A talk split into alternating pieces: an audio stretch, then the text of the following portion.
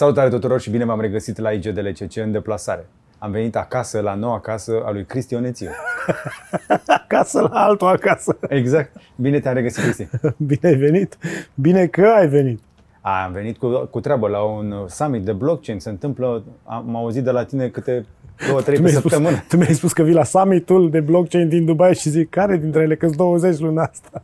E, la câte ai fost din ele? Am fost la primele 4-5 și după aceea am obosit pentru că subiectele se, se, repetă. se repetă, oamenii încep să se repete, ah, okay. uh, însă curioșii din afară, din toate colțurile lumii, vin uh, să înțeleagă fenomenul și să înțeleagă nu doar fenomenul, ci cum se pot implementa proiecte aici pe baza da. legislației pe da. care ei le Intrăm și în asta. Da. Deci, ca să terminăm introducerea, avem un podcast foarte bun aici, între uh, informații gratis despre lucruri care costă și o să luăm la întrebarea astăzi pe Cristian Ețiu despre noua lui viață, departe de casă, de vechea casă, pentru că tu ai fost într-o perioadă de tranziție, nu știu câtă lume știe, că noua ta reședință este acum în Dubai. Da. Deci nu ești în vacanță aici. Am fost în vacanță Așa? și când am fost în vacanță, în timp ce aveam reședința în Germania, am hotărât să mutăm reședința aici din diverse motive, dar poate le explorăm astăzi. Poate aflăm. Da. Avem așadar un acces privilegiat uh, la viața personală și planurile de viață ale lui Cristian Ețiu. Încercăm să-i luăm așa pulsul din când în când.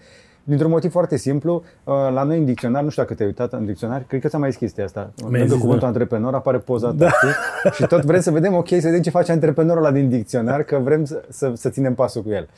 Dar cu toate astea, au să spun pe șleau, tu pentru mulți dintre cei care uh, te urmăresc sau ne urmăresc interviurile noastre, uh, tu ești o inspirație, adică ești uh, genul de om care a ars deja niște etape pe care poate și noi am vrea să le facem, să le, să le depășim la un moment dat în antreprenoriat. Adică ai niște business-uri puse pe picioare în țară, ai pornit de jos, ai făcut niște business-uri, ai ajuns bine. Stai, ai uitat că am ratat șapte ani la rând. Adică asta, asta e așa. Da. Ai pornit de jos, da. ai reușit, Mamă, ce poveste frumoasă! Stai să vezi cicatricile de pe spate. Da, deci am pornit de jos, din hai, oraș. Uite, hai să recapitulăm. Uite, ia două minute să le explici oamenilor da. că nu a venit succesul din prima peste tine. Peste nimeni nu vine. Sunt foarte puține cazuri prin care, în toată lumea asta în care am auzit pe cineva să spună eu stăteam liniștit, pe verandă, da. fumam o țigară, mă uitam în, în larg și a venit unul și a spus, băi, nu vrei să faci chestia asta, că uite câți bani să câștigi, nu prea ți mult timp să faci treaba asta și nu trebuie să te pricepi doar avem nevoie de cineva care să fie. Să car pachetul ăsta de aici până aici. Da, asta e altceva. Nu? Da, și câștigi de trei ori. Da. Da. Reșița, sport, uh, boală, nu mai pot să fac sport, mă duc la facultate cu 50 de lei pe săptămână primiți de la părinți, la facultate privată, când am, am intrat al treilea sublinie la psihologie la stat, dezamăgire mare, uh, după aceea angajat într-o corporație în care mi s-a părut că e grozav și că acolo este viața mea și că 1000 de dolari pe lună este maxim ce poate un om în viața asta, pe care înțeles gustul amar al corporației și mai ales când vine cineva incompetent care e deasupra ta și care te freacă toată ziua și tu zici, bă, da, se pot face și alte lucruri, putem să facem și altfel. Și încet, încet îți dai seama că nu ești angajabil și că nu ai cum să fii angajabil pentru că nu ai cum să tolerezi incompetența unui om care e într-o poziție mai mare decât tine și care îți supervizează viața profesională și îți limitează viața profesională, te apuci de antreprenoriat, crezi că le știi pe toate, nu știi nimic, ratezi, mai începi o dată crezând că de data asta știi, le știi pe toate, ratezi, repeți de patru ori toată chestia asta până de îți dai seama 3, că nu știi când nimic. la patru? Ba, patru. A, patru. Îți dai seama că nu știi nimic și e prima, primul moment în care ești în cadranul potrivit. Știi că nu știi și începi să citești, începi să înveți, începi să întrebi pe alții și după aceea începi să-ți iasă lucrurile. Mai ratezi între timp că te apucă mândria că le știi pe toate și din nou îți dai seama că nu le știi pe toate și că știi doar o bucățică și restul trebuie să le explorezi și să le iei cu smerenie și cu consistență și consecvență. Le faci pe toate astea, ți se pare că e nemaipomenit, ți se pare că ai ajuns în vârful carierei tale și tot nu simți gust. Și te întrebi fie și ești defect, bolnav și zici, băi, am eu o problemă și nu mai satură Dumnezeu de a învăța lucruri, de a experimenta lucruri, de a, uh, de a face lucruri și de a câștiga pe măsură, în funcție de cum le faci și cum le gândești. Și te hotărăști să, uh, să faci un, un pas mai departe în, în altă economie în care nu cunoști legea, în care nu cunoști consumatorul, uh, dar cu dorința și cu speranța, marea speranță de a, de a învăța accelerat și de a, de a mai prăji niște etape. De a mai prăji niște, de a mai altoi puțin copacul uh, generațional, de a mai pune altfel de pământ, de a mai pune altfel de, de, de aer, uh, uh, aruncându-te pur și simplu în 99% risc.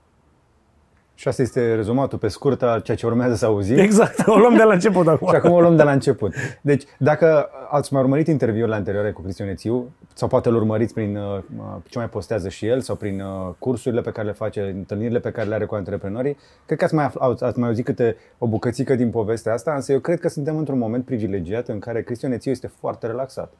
Și este foarte, pe de o parte, vine relaxat, dar în același timp văd o tensiune că încă nu știe exact ce urmează. Și sunt tare curios să analizăm în momentul ăsta. Hmm. Pentru că orice urmează de aici înainte va fi o lecție de uh, interesantă cel puțin, nu neapărat de urmat, dar poate hai să vedem cum a făcut asta ca să nu o pățim și noi. Da, măcar de studiat, măcar de study case. Nu? Da, și pentru mine și pentru alții, așa e. Da.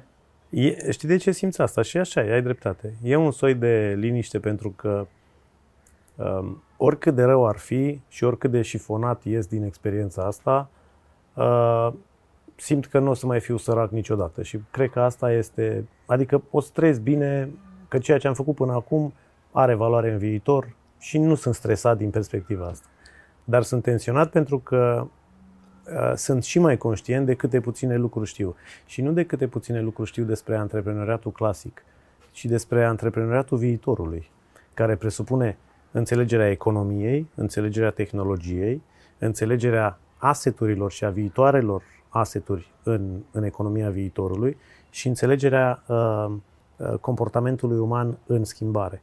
Uh, iar noul antreprenoriat presupune să ai expertiză în toate și să reușești să creezi ecosisteme care să răspundă acestor tendințe și acestor noi realități economice. Aproape niciun business nu mai poate funcționa fără să înțeleagă consumer behavior, aproape niciun business nu poate funcționa fără să înțeleagă noile tehnologii, blockchain și toate lucrurile care au schimbat lumea în ultimii ani de zile. Uh, așa că e un next nu level. Mai, nu mai există business care să zică că o să rămână așa impasibil, imobil, că nu, nimic nu te poate afecta. Ba da, cred că sunt multe businessuri care Cine, cred biserica? asta. Uh, sunt multe businessuri care cred asta, doar că ele nu știu că o să moară. Și mai sunt unele ah, okay. businessuri. Și mai sunt... Da, pentru că și ei sunt în cadranul nu știu că nu știu. Ei, faptul că și-au închis orizonturile și trăiesc în bula lor, în magazinul lor pe care el conduc și acolo au probleme. A plecat angajatul, a venit casierul, a furat bani din casă. Alea sunt probleme majore pentru ei. Și ei sunt închiși în bula aia. Okay. Și ei nu știu ce se întâmplă.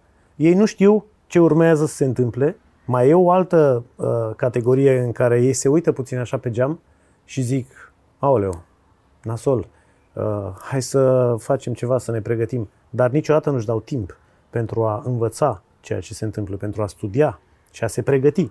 Uh-huh. Pentru a ști în șase luni sau un an de zile ceea ce păi sunt prea ocupați cu azi. Nu cred. Ei sunt ocupați, dar sunt mai mult ocupați de lifestyle, de viață bună sau de alte ocupații care le dau uh, un soi de confort în fața unei iminente schimbări. E o reacție psihologică firească. Vezi că se întâmplă ceva și uh, e reacția aia, friz. În loc să, știi, te se, uiți. Se întâmplă ceva, dar tu nu ești încă sărac. Da, și zici, bă, urmează să se întâmple chestia asta, bă, dar încă nu e iminentă, hai să bem o bere. Aha. Se întoarce înapoi, ne-am mai apropiat puțin, dar tot nu e iminentă. Hai să mergem la un film. E o reacție psihologică a unor, a unor oameni pentru că antreprenoriatul presupune sau are la bază un om, sau doi, sau trei. Iar reacțiile lor psihologice în fața schimbărilor sunt la fel în, peste tot în lume. Și e o revoluție uh, în fața noastră care se întâmplă, la care participăm complet și reacțiile la această anticipată și predictibilă revoluție sunt diverse. Și o să vorbim și despre asta. Mă întorc un pic la ce ai zis puțin mai devreme, că e ok pentru ceea ce ești și ceea ce cred eu că urmează. Ai spus că ți-ai permis să faci mișcarea asta pentru că știi că nu o să mai fii sărac niciodată. Da. Și asta este o, e o piatră de hotar importantă pentru fiecare antreprenor român, pentru că toți venim din sărăcie. Da. Nu ne-am născut în puf și atunci trebuie să îți faci o bază suficient de solidă, poate chiar mai solidă decât ai avea nevoie, ca să-ți asumi niște riscuri de a juca într-o altă ligă. Sau să-ți creezi un portofoliu de aseturi. Altfel spus, să nu ai doar aseturi fizice. Pentru că atunci când spun că știu că nu o să mai fiu sărac, uh, iau în calcul și dacă pierd toate aseturile pe care le am. Pentru că nu o să mă mai simt sărac. Pentru că oamenii pe care îi cunosc deja în lumea asta nu, nu vor fi toți săraci deodată și știu sigur că împreună cu ei și bazându-ne pe valorile comune pe care le-am validat și pe relația bună pe care o avem, aseturile pe care le-aș putea să le pierd, le pot recâștiga în câțiva ani de zile. Și un alt aset important este ce ai în cap și ce continui să înveți în fiecare zi. Dacă mm-hmm. ești continuu actualizat, sentimentul ăsta de autonomie și de, de nesărăcie cred că pornește din cap și din conștiința că tu ești întotdeauna actualizat. Deci nu e doar a, am pus deoparte mai mult decât mi-ar trebui mie și generației. Nu. Nu despre asta Nu, e, e, o, e, o, e, e un moment e important. O, e o diversificare a acestor, uh, acestor aseturi, să zic așa, care îți dau acest sentiment de uh, ieșire definitivă din sărăcie. Pentru că, în realitate, banii pe care îi pui deoparte ca să nu mai fii sărac niciodată, de fapt, e ca și cum ai pune, nu știu, sărac, uh, ai pune mult nisip într-un sac uh, din ăsta ciurui deja. Plus că depinde unde trăiești. Dacă eu m-aș duce acum, eu la nivel de aseturi pot să fiu tot timpul liniștit în România. Dar dacă stau aici 10 ani de zile și nu produc nimic, sunt uh, din nou cel mai sărac la masă. Ok. Deci, oricum sunt cel mai sărac la masă, la toate mesele la care stau pe aici. și ne întoarcem la o glumă pe care nu o să o mai repet. Nu, dar acum, deci acum sunt, nu sunt, uh, uh, am zis că sunt cel mai sărac dintre bogați acolo. Aici ce, sunt cel mai sărac de la mese în general. Am observat chestia asta că uh, ori, ori spun, ori chiar sunt foarte bogați oameni de aici. Unii chiar sunt, unii doar spun că sunt. Că și asta am învățat în două luni de zile, că nu știi exact care-i, uh, care e realitatea. Și dacă sapi un pic mai mult, îți dai seama că E și uh, multă cred că și spoială. oamenii care n-au, aici au luat o razna, uh, având atât de multă bogăție, Da. au un sentiment de, de apartenență la bogați și parcă e a lor bogăția, știi? Că avem, că gestionăm un fond de 5 miliarde. Cine, eu zic? Păi noi, care noi? Păi partenerul meu uh, ăla și cu mine. Păi și tu ești acționar în, în fondul ăla. Nu, eu sunt un advisor. Păi n-ai atunci. Păi n-am tehnic, dar uh, eu uh, aleg unde se duc investițiile. Ai altă treabă. Nu înseamnă că ai. Deci ești lucrător. Ești lucrător la fondul ăla, deci hai să ne înțelegem. Ajungem, ne întoarcem un pic și la ecosistem. Așadar, ăsta, ăsta este Cristionețiu care este, se simte suficient de sigur pe el încât să lase terenul de casă unde ar fi putut să uh, fie respectat, respectabil, să trăiască fără să muncească până la adânci bătrâneți, acasă, da. în România. Da, Da? Și a plecat în deplasare ca să fie iarăși cel mai sărac de la masă. de la masă, nu, nu din, ce, din cei băgați, da. Exact. Pentru că pur și simplu n-are stare. N-are stare și, uh, și cred că viața e prea scurtă, sincer. Am sentimentul ăsta că viața e prea scurtă, că- că trăim prea puțin. Trăim prea puțin pentru a experimenta tot ceea ce ne, ne permite în această etapă a civilizației lumea. Uh, Ne permite să uh, trăim în alte locuri, să înțelegem alte culturi, să înțelegem, uh, să devenim mult mai toleranți și mai inclusivi la nivel de orice altă uh, parte pe care noi n-am explorat-o în, în țară la noi sau care era privită poate chiar ca și uh, negativă și așa mai departe. Să provoci toate tradițiile uh, și să devii un cetățean global. Dorința mea este ca fica mea să aibă acest pașaport, să zic așa. Cu Dar de ce ghilimele. un cetățean global și nu un cetățean al României, domnule? Păi vezi, aici nu există, aici trădarea, că asta e o trădare, știi, să pleci din România Bine, e o ei, trădare. dacă, dacă vorbești cu românii, da, e o trădare. Da, Dar, dar trădarea e la toate nivelurile. Ar putea să spună Reșița că am trădat, nu? De ce nu sunt reșițean? De ce ar trebui să mă fac eu timișorean când m-am dus la facultate? Timișoara ar trebui să spună, ne-ai trădat, te-ai mutat la București. București ar trebui să spună, a, ne-ai trădat, ai plecat la Frankfurt, nu o să zică România. niciodată. Bucureștiul nu o să se plângă niciodată. București să zică, bine că ai plecat. Plecă. Avem încă un loc de parcare. Apropo, ți-am văzut mașina prin București. Ai zis domnului prieten sau... Da, am lăsat-o cuiva că nu, nu merită să o aduc aici, costurile sunt foarte mari de Ah, ok. import. Ah, ok. ok. Uh, se protejează piața asta cumva de Da, da, da, da. filierele lor și uh, Da. așa că... Ok, să revenim. Da. Așadar, deci trădare. Da. Deci- Deci, deci, deci nu există limită la trădarea asta. Oricând te duci dintr-un loc într-alta, cineva ce, bă, ai plecat, ai ajuns, nu mai vrei.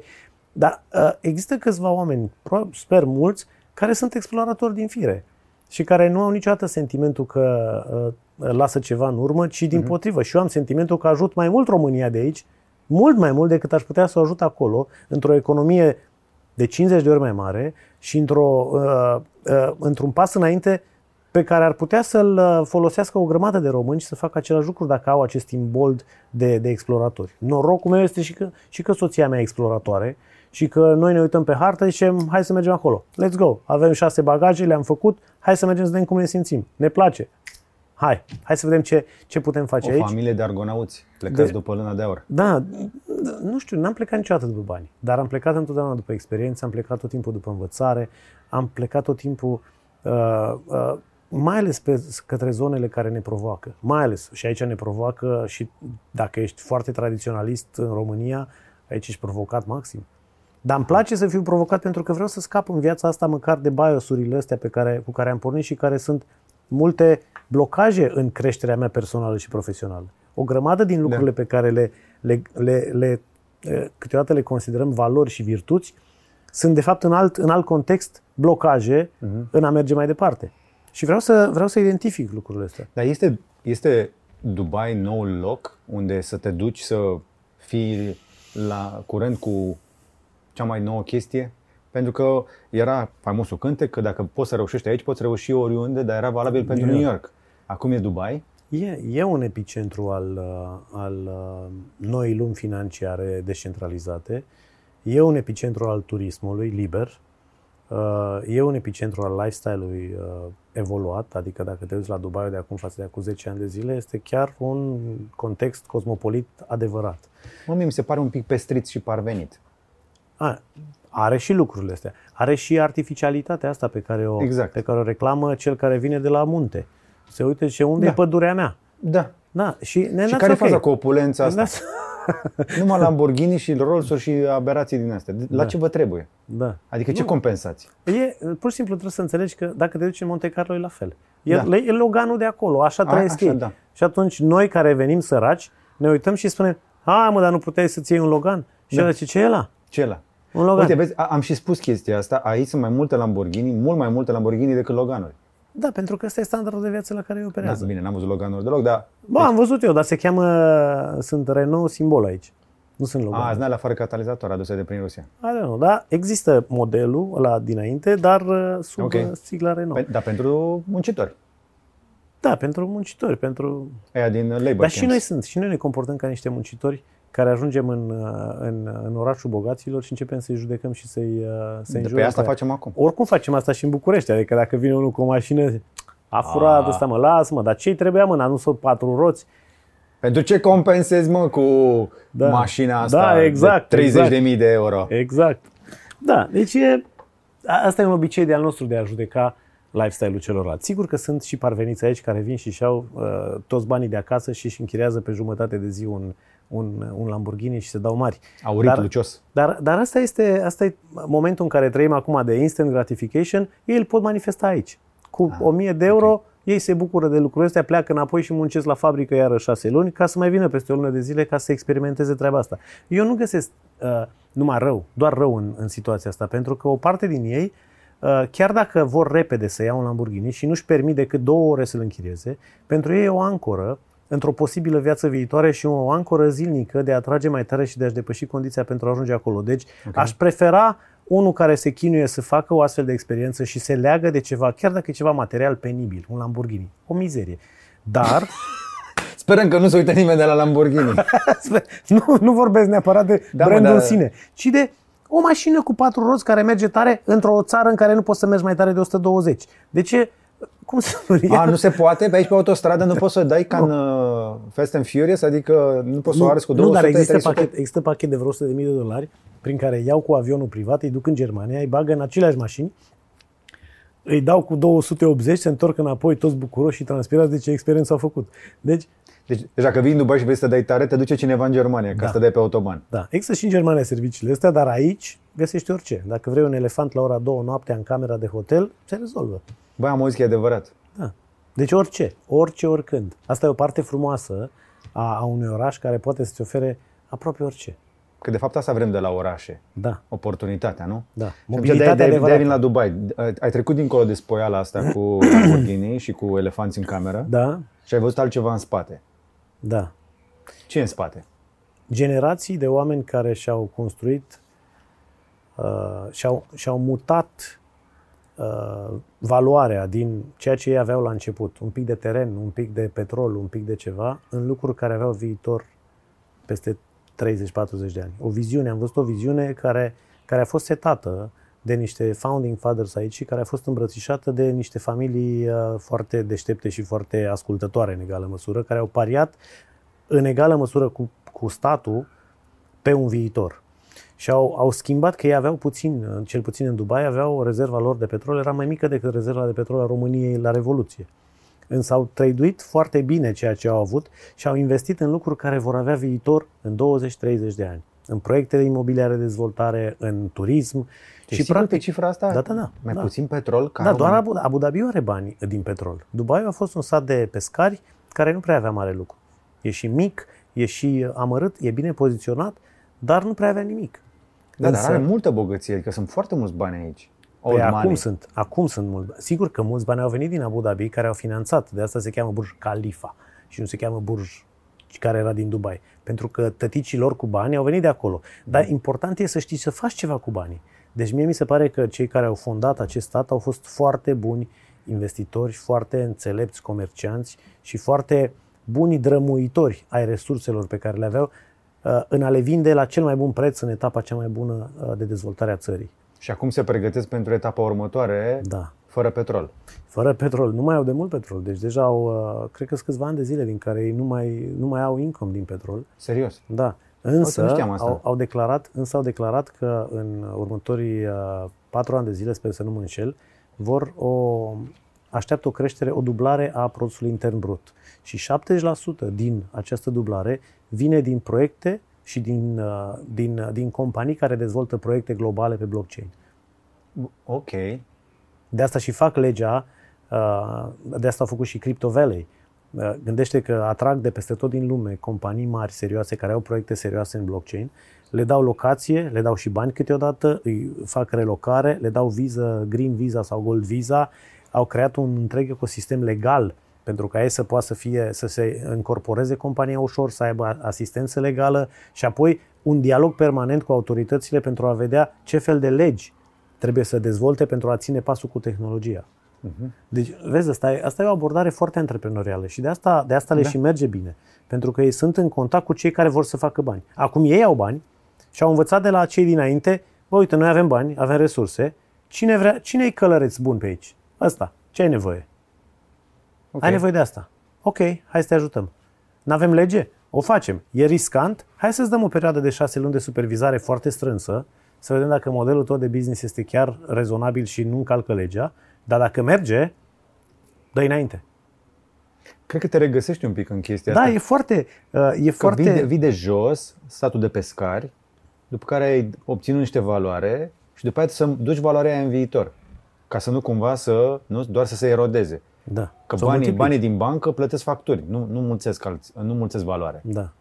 Banii din bancă momentan, banii din bancă peste 5 ani de zile, dacă nu te obișnuiești cu tranziția asta spre digital money, o să fie foarte dureros pentru oameni să, să, se, să se trezească a doua zi și să, să înțeleagă că banii pe care au un cont în monedele astea sau în banii ăștia tipăriți, uh, deodată nu mai au uh, valoare. Dar, e, dar la fel știe și guvernul de aici și șeicul știe că banii pe care el i-a făcut din petrol își schimbă valoarea în sine. Adică exact. trebuie să facem distinția, nu, între bani și valoare. Da. Valoarea suprapusă pe bani începe să facă așa. Așa e. Nu? Așa e. Și a, asta cred că ne sperie pe toți, pentru că ă, din instinct simțim și noi.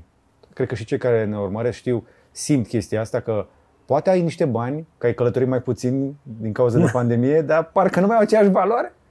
Da, și uite, dacă ne uităm la statisticile pe care deja le vedem în piață, uh, inflația începe să fie uh, tot, mai, tot mai corect tratată, pentru că a fost politically corect să te încadrezi în 3%, să nu depășești, să... dar acum poate să o dea pe față, pentru că nu mai e vina lor, e vina COVID-ului, poate să-și rearanjeze. Nu e vina niciunui COVID. E vina COVID-ului. Nu e vina. Okay. E vina COVID-ului. Cum? Noi am făcut tot, suntem foarte eficienți, foarte buni, dar din păcate, uite, ne-a ieșit 13. Ne-a ieșit 13 inflație. 13. 13 Germania a declarat acum două săptămâni, pentru prima dată. Din 1940 și ceva nu mai România are creștere de, de 14%. Bine, a fost înghițită și aia tot de inflație, dar hei!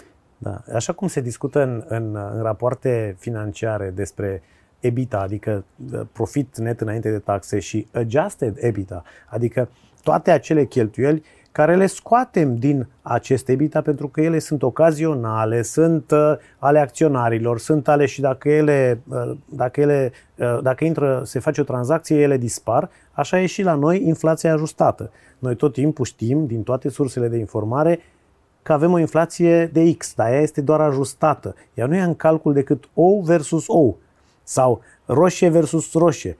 Pune acum utilitățile, pune acum carburantul, pune acum real estate-ul, Benzina pune peste acum, 7 lei, deci nu mai întreabă pune nimeni. toate lucrurile astea în coșul de cumpărături și raportează-le și comparele și o să vezi că o să avem double digit inflație, niciun fel de problemă. Adică pentru cei care mai vorbesc și uh, Românește, uh, în, în peste 10. peste 10% inflație. Ce înseamnă asta? Că 100 ta de lei mai valorează 90. Da. Cu Iar, puțin oamenii, noroc. iar oamenii nu, nu conștientizează lucrul ăsta. Ei, ei au suta în buzunar, se duc la magazin și cumpără de 90 de lei acum și nu-și dau seama că inflația asta este, uh, E furt. e furt, este costul pe care îl plătim pentru ruperea de, de, de modul de lucru bazat pe aur, este inflaționistă din naștere, modelul ăsta de... Hai, eu, eu aș pune New- mai new concret. monetary Uite, theory. hai să ne uităm la 2020. Să, să, să, dacă e o paranteză așa, să, să se uite oamenii pe ceea ce înseamnă uh, uh, modern money theory și cum a început, cum s-a dezvoltat mai departe, care au fost premizele, care a fost contextul, de ce s-a ales în 71 să se rupă de rezervele de aur și să creeze o, o monedă tipărită ca să susțină creșterea accelerată pe care o avea, de care avea nevoie Da, dar America. chiar și așa, pe oamenii preocupă astăzi, Cristi. Da, Deci, ca să înțeleagă oamenii cât mai simplu, când ai o inflație de z- doar 10%, da, doar 10%, este ca și cum anul trecut tu ai muncit 5 săptămâni degeaba și statul ți-a furat alea 5 săptămâni. Pentru că pur și simplu a ales să devalorizeze moneda, printând mai mulți bani că COVID. da. Suntem de acord? Adică, Păi- practic, efectiv ne-au furat tuturor minim 5 săptămâni de muncă. Nu suntem de acord, dar uh, în sistemul ăsta monetar n-ai ce face. Pentru că ei nu de capul lor. Banca Centrală din România nu e de capul ei, nu face ea că așa vrea ea. Uh, ăsta este sistemul monetar global. Ceea ce cred că ar Păi da, trebui da, să... la, para, la parașutat extraterestri. Nu, e aici de 30 de ani, dar nimeni nu vorbește sau dacă vorbește, oamenii dau click pe o mania sau pe o pisicuță și nu dau click pe informația asta. E plin de informație de asta. Bă, nu e ok. Din 10 ani, un an, e ca și cum ai mers la pușcărie. Și toate, toți economiștii știu asta. Toată lumea care e în business și în economie știe treaba asta. General public doesn't care. Oamenii care nu sunt interesați de așa ceva se trezesc acum că e o surpriză. Este publică informația asta, este transparentizată că așa funcționează fiat money. Cum ar fi să facem o, o, o meeting în fața guvernului să se spune jos inflația? Și alții sus inflația, mă, nu bine mă, în jos trebuie să fie asta. Ah, ok, ok. nu, dar știi ce vor românii, nu? Să se mărească salariul minim, să, se dea, să, să, să dea guvernul salarii mai mari la angajați. Care ce înseamnă? Creșterea mai departe a acestei inflații. Nu, dar oamenii vor să, salarii mai mari. Da. Atât. Să simplificăm. Da, m-aș bucura să, să, văd, uh, să văd demonstrații de astea în care să spun uh, oamenii jos eu, pentru că am furat, sunt incompetent, sunt nepregătit. Ok, hai să depășim momentul. Da, ar fi un moment de maturitate colectivă, știi? Deci, în ziua în care România a făcut și record sus, de morți de și COVID, sus uh, valoarea adăugată pe care vrem să o livrăm. da, Ți-aduce- da, ți-am po- sus valoarea adăugată. Ți- Ți-aduce aminte că ți-am povestit de, de aia de la sindicatul de la Mitsubishi când a căzut pe locul 2? Au ieșit pe stradă toți și au spus că vor să lucreze, să fie plătiți cu o săptămână mai puțin și că sunt uh, rușinați și că sunt uh, dezolați de faptul că au pierdut locul întâi și că treaba asta cel puțin șase luni să o susțină, dacă nu, până când se întorc pe locul întâi. Nebuni, niște, niște, Da, da, niște da. asiatici nebuni. Pentru că oamenii înțeleg că până la urmă rostul muncii nu este să creeze valoare. Da. Și pentru ei și pentru familiile lor și când merge compania, nu o să fie și lui bine. Dar asta e altă poveste. Da, nu intrăm aici, că asta s-ar putea să murim și să nu vedem niciodată treaba asta. Bineînțeles. Dar apropo de murit, că începusem să zic, în România, în ziua în Ce care... subiect ai ales apropo de murit? Da. Apropo de murit. uh, În România, uh, um, uh, premierul demis prin moțiune de la noi, a ieșit în ziua în care au fost cei mai mulți morți, a ieșit și a zis briefing, astăzi vorbim despre creștere economică. Nu iau niciun fel de întrebări despre COVID. Și a venit și a spus, avem cea mai mare creștere din regiune. Și o voce de acolo din spate, da, da, de inflație, azi vorbim doar de creștere. și în aceeași zi s-au anunțat record de morți. Au fost peste 600 de morți de COVID în, în ziua respectivă. Adică, la noi sunt niște realități paralele. Eu înțeleg de ce ai plecat. Nu, nu, că n-am plecat de asta. A, Pe n-ai mine- plecat? Nu, n-am plecat de asta pentru că nu sunt uh, Uh, înțeleg jocul ăsta de 30 de ani și m-am uh, liniștit acum vreo 20 de ani că lucrurile vor fi la fel, pentru că democrația presupune, uh, presupune controlul populației la nivel de mesaje pozitive și uh, să câștigi voturi. Și am înțeles că... Dar doar voturii mai interesează Voturi, pe toți. da, voturi. Mă, da, totuși, Voturi. Voturi, da. Adică în, în momentul ăsta suntem în faza în care doar voturile mai contează. Toată lumea este pe puncte electorale. Care este costul Păi- electoral al acestei decizii? Păi nu, ăsta e jocul. Bă, nu e chiar așa. Păi ba da, pentru că ei, ăsta e, pentru ei ăsta e produsul. Produsul lor este puterea, puterea se obține prin voturi, deci tu ce, tu ce problemă ai? Băi, nu, suntem în mijlocul unui război. Asta, nu, Și crezi că îi doare pe careva? Ai văzut pe... România a fost pe locul 2 la morți după Rusia, care e o țară un pic mai mare. Bun, și întreabă pe ei dacă, dacă îi doare de treaba asta. Nu Nu, îi îi doare. doare. Nu. Eu Cred că singurul lucru care întreabă dar câți ori murit de la partid de la noi și câți de la votanți de la noi, câți ori fost votanții celuilalt partid. Poate asta e o întrebare. Dar în Da. rest, asta e viața. Da. E, uh, Acum, Dar serios, tu încă mai speri? Tu încă mai speri că lucrurile astea Eu- în eu România încă sau, n-am plecat în Dubai. Sau, sau în Bulgaria sau... Da. E, Să știi că nici aici lucrurile nu sunt roze din perspectiva asta, doar că e un soi de... Uh, vezi, nefiind democrație, ei alergă după alte lucruri. Și pentru ei e important ca localnicii... n-au stresul democrației. N-au stresul democrației, da. N-au stresul democrației. Și se pot focusa... Aoleu, cred că comuniștii din România jubilează când aud chestia asta. Bine, acum trebuie să înțelegi că uh, genul ăsta de, de sistem este foarte bun atunci când ai un, uh, un, un om luminat sus și care se gândește la populație și la fericirea lor și la gradul lor de prosperitate și la nivelul lor de educație. Au băgat o grămadă de bani în educație de 40 de ani. Au niște școli aici, la nivelul școlilor internaționale. Ok. Au băgat în sisteme de, de, de Nu siguranță știu, și aici, sănătate. eu am o părere diferită, dar suntem aici și nu pot să spun chiar tot. Da, Dar nu, ide- poți să dar ideea zici. asta cu despotul luminat, uh, Da, e periculoasă când o ia razna. da, E periculoasă când o ia razna. pentru că stă totul într-un singur om. Da. E un singur Nu, nu e chiar, nu, nu, nici el nu poate să facă tot, că e un comitet de șapte, că sunt șapte state și asta cumva îi mai temperează. Nu poate Ok. să ia doar unul razna, trebuie să o ia toți șapte razna, ceea ce e mai greu deja că sunt familii diferite, sunt interese diferite, deci au un soi de protecție a Ok. ceea ce înseamnă a luat o razna nebunul. Ok. Dar chiar și așa nu-mi place ideea de despot luminat. Sunt, uh, cred în democrație cu toate defectele ei. N-ave- Nu, cred că avem o formă mai bună. Eu sper să găsim o formă intermediară, că altfel suntem blestemați să facem două, avem, nu avem decât două opțiuni. Eu, eu sper, încă mai sper, să apară o formă meritocratică a, a, Blockchain. a organizării. Exact. Gândește-te cum se va transforma treaba asta în, în, în voting. Cum, se va, cum, cum s-ar Nu o putea să-i dea să drumul băieții ăștia prea curând, că sunt prea disperați, le e frică. Hai să ne întoarcem la Dubai. Da. Așa. Suntem deja aici? Cred că suntem aici. Da. Uh, Deci, ai venit inițial cu șase valize la Da. propriu. Da. Că le-am văzut. Da. Și Alea la... cu multe etichete pe ele. Exact. Da. Pe care le-am văzut și la București. Păi erau pregătite. Că tu, uh, până când să te stabilești aici, nu prea stăteai undeva. Am plecat din Germania, am prins Da, vara. dar zi de ce ai plecat din Germania? Poți să spui? Ai, zici? Mă, în afară, în afară de faptul că uh, COVID-ul a, a, a setat un standard de, de lockdown foarte rigid, uh, vreme urâtă, oameni reci, oportunități mici, uh, o țară foarte stabilă și foarte închisă, foarte încapsulată, cu randamente foarte mici și cu, uh, și cu o dificultate foarte mare de a intra într-o piață foarte așezată. Uh, astea sunt un mix, ca să nu, uh, să nu spun că doar dintr-o parte vin. Deci era plictisitor rău. Bă, rău de tot. Mi-am aminte că vorbeam la un moment dat la telefon și mi-a, mi-a arătat pe stradă. Zice, uite, uite, ai vrut să râs strada, nu trece nimeni pe aici toată ziua.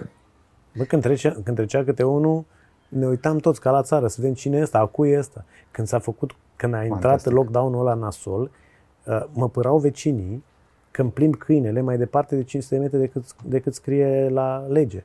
Și venea poliția în 5 minute și mă escorta înapoi și eu zic, dar cum măsurați 500 de metri? Dacă vreți, facem cu pasul. Și vă punem aici un steguleț, până aici aveți voie. S-a activat o genă din aia mai veche de prin 1940 la ei, știi cum sunt? Oh. Mamă, știi cum? Și cred că Toți par- momentul ăla Onețiu a Deci, zis... deci uh, parcă s-a activat ceva și toți au devenit, uh, li s-au făcut ochii albaștri, le-a crescut un pic de mustață pe aici, erau toți, pac! Îmi place când le mai spui pe șleau. Păi de ce să nu le spunem? Da, ești un spirit liber. simbolic măcar. După care ai trecut un pic prin România și cu valizele ai venit în Dubai. Am mai venit odată să uh, căutăm uh, uh, proprietate, să vedem care sunt școlile, deci am făcut scouting de școli și de, de proprietăți. Am cumpărat o proprietate care o să fie gata în, cam în O casă. aproape. Un apartament frumos. Un apartament. Un apartament. Și când în București se spune că mi stau la casă, de fapt stau la apartament. Așa știa- stau și eu la casă în Dubai. Da, bine, pe lângă București sunt foarte multe case care de fapt sunt niște apartamente pe, Da, pe, așa pe parter așa. Da. Uh, și uh, după ce am rezolvat uh, lucrurile astea, ne-am întors în București și ne-am, ne-am petrecut uh, vacanța, să zic așa, de vară. Grecia, Franța, București și am plecat. În 25 august, când am ajuns aici, erau 48 de grade, umiditate, nu știu că n-am mai verificat-o.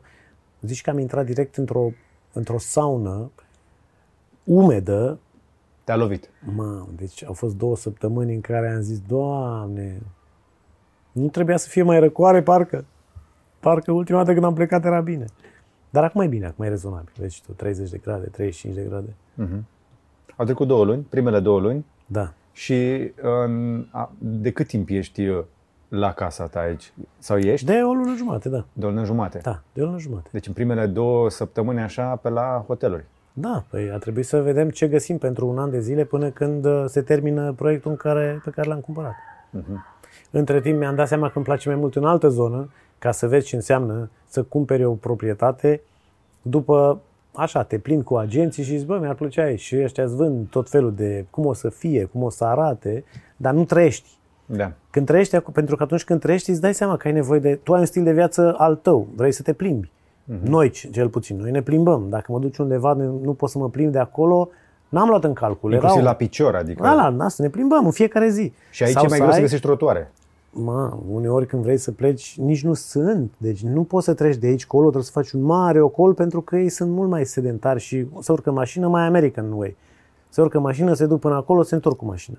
Deci uh, trebuie să vezi exact trăind acolo, o lună, două, trei, dacă, dacă se potrivește cu lifestyle-ul tău, dacă e suficient de cosmopolit, dacă e suficient de viu, sau dacă e suficient de silențios pe cum vrei, dacă avem câine, dacă putem plimba câinele, dacă nu e o zonă interzisă, dacă nu e, că aici sunt destul de multe zone interzise pentru, pentru animale, pentru că fiind foarte cald, dacă încep tot să-și facă nevoile peste tot, Ma, deci da. au o justificare în toată zona asta și sunt niște zone amenajate, dar nu toate zonele sunt pet friendly. Deci când începi să spui criteriile adevărate și funcționale ale vieții, îți dai seama de fapt unde vrei să trăiești și unde e mai bine în viitor. Deci probabil că vom vedea, probabil că o să-l păstrăm investițional sau o să-l vindem pe cel de acolo și o să luăm uh, ceva care să, să ni se potrivească stilului de viață pe care îl descoperim și Acum, mai ales da. care se potrivește acum. acum, da, așa e. Deci ar trebui să-ți iei două luni măcar, nu? Când vrei să te muți undeva, Două- pe pont pentru cei care au planuri de, de ducă. Da, mai bine, mai bine decât cum am făcut noi. Noi am cumpărat ceva ca și cum e românul, trebuie să ai ceva, bă, dacă te muți acolo, trebuie să ai ceva al tău. Vezi ce ziceam? Da, da, trebuie să ai ceva, nu poți să vii ca prostul așa, să te pui acolo la...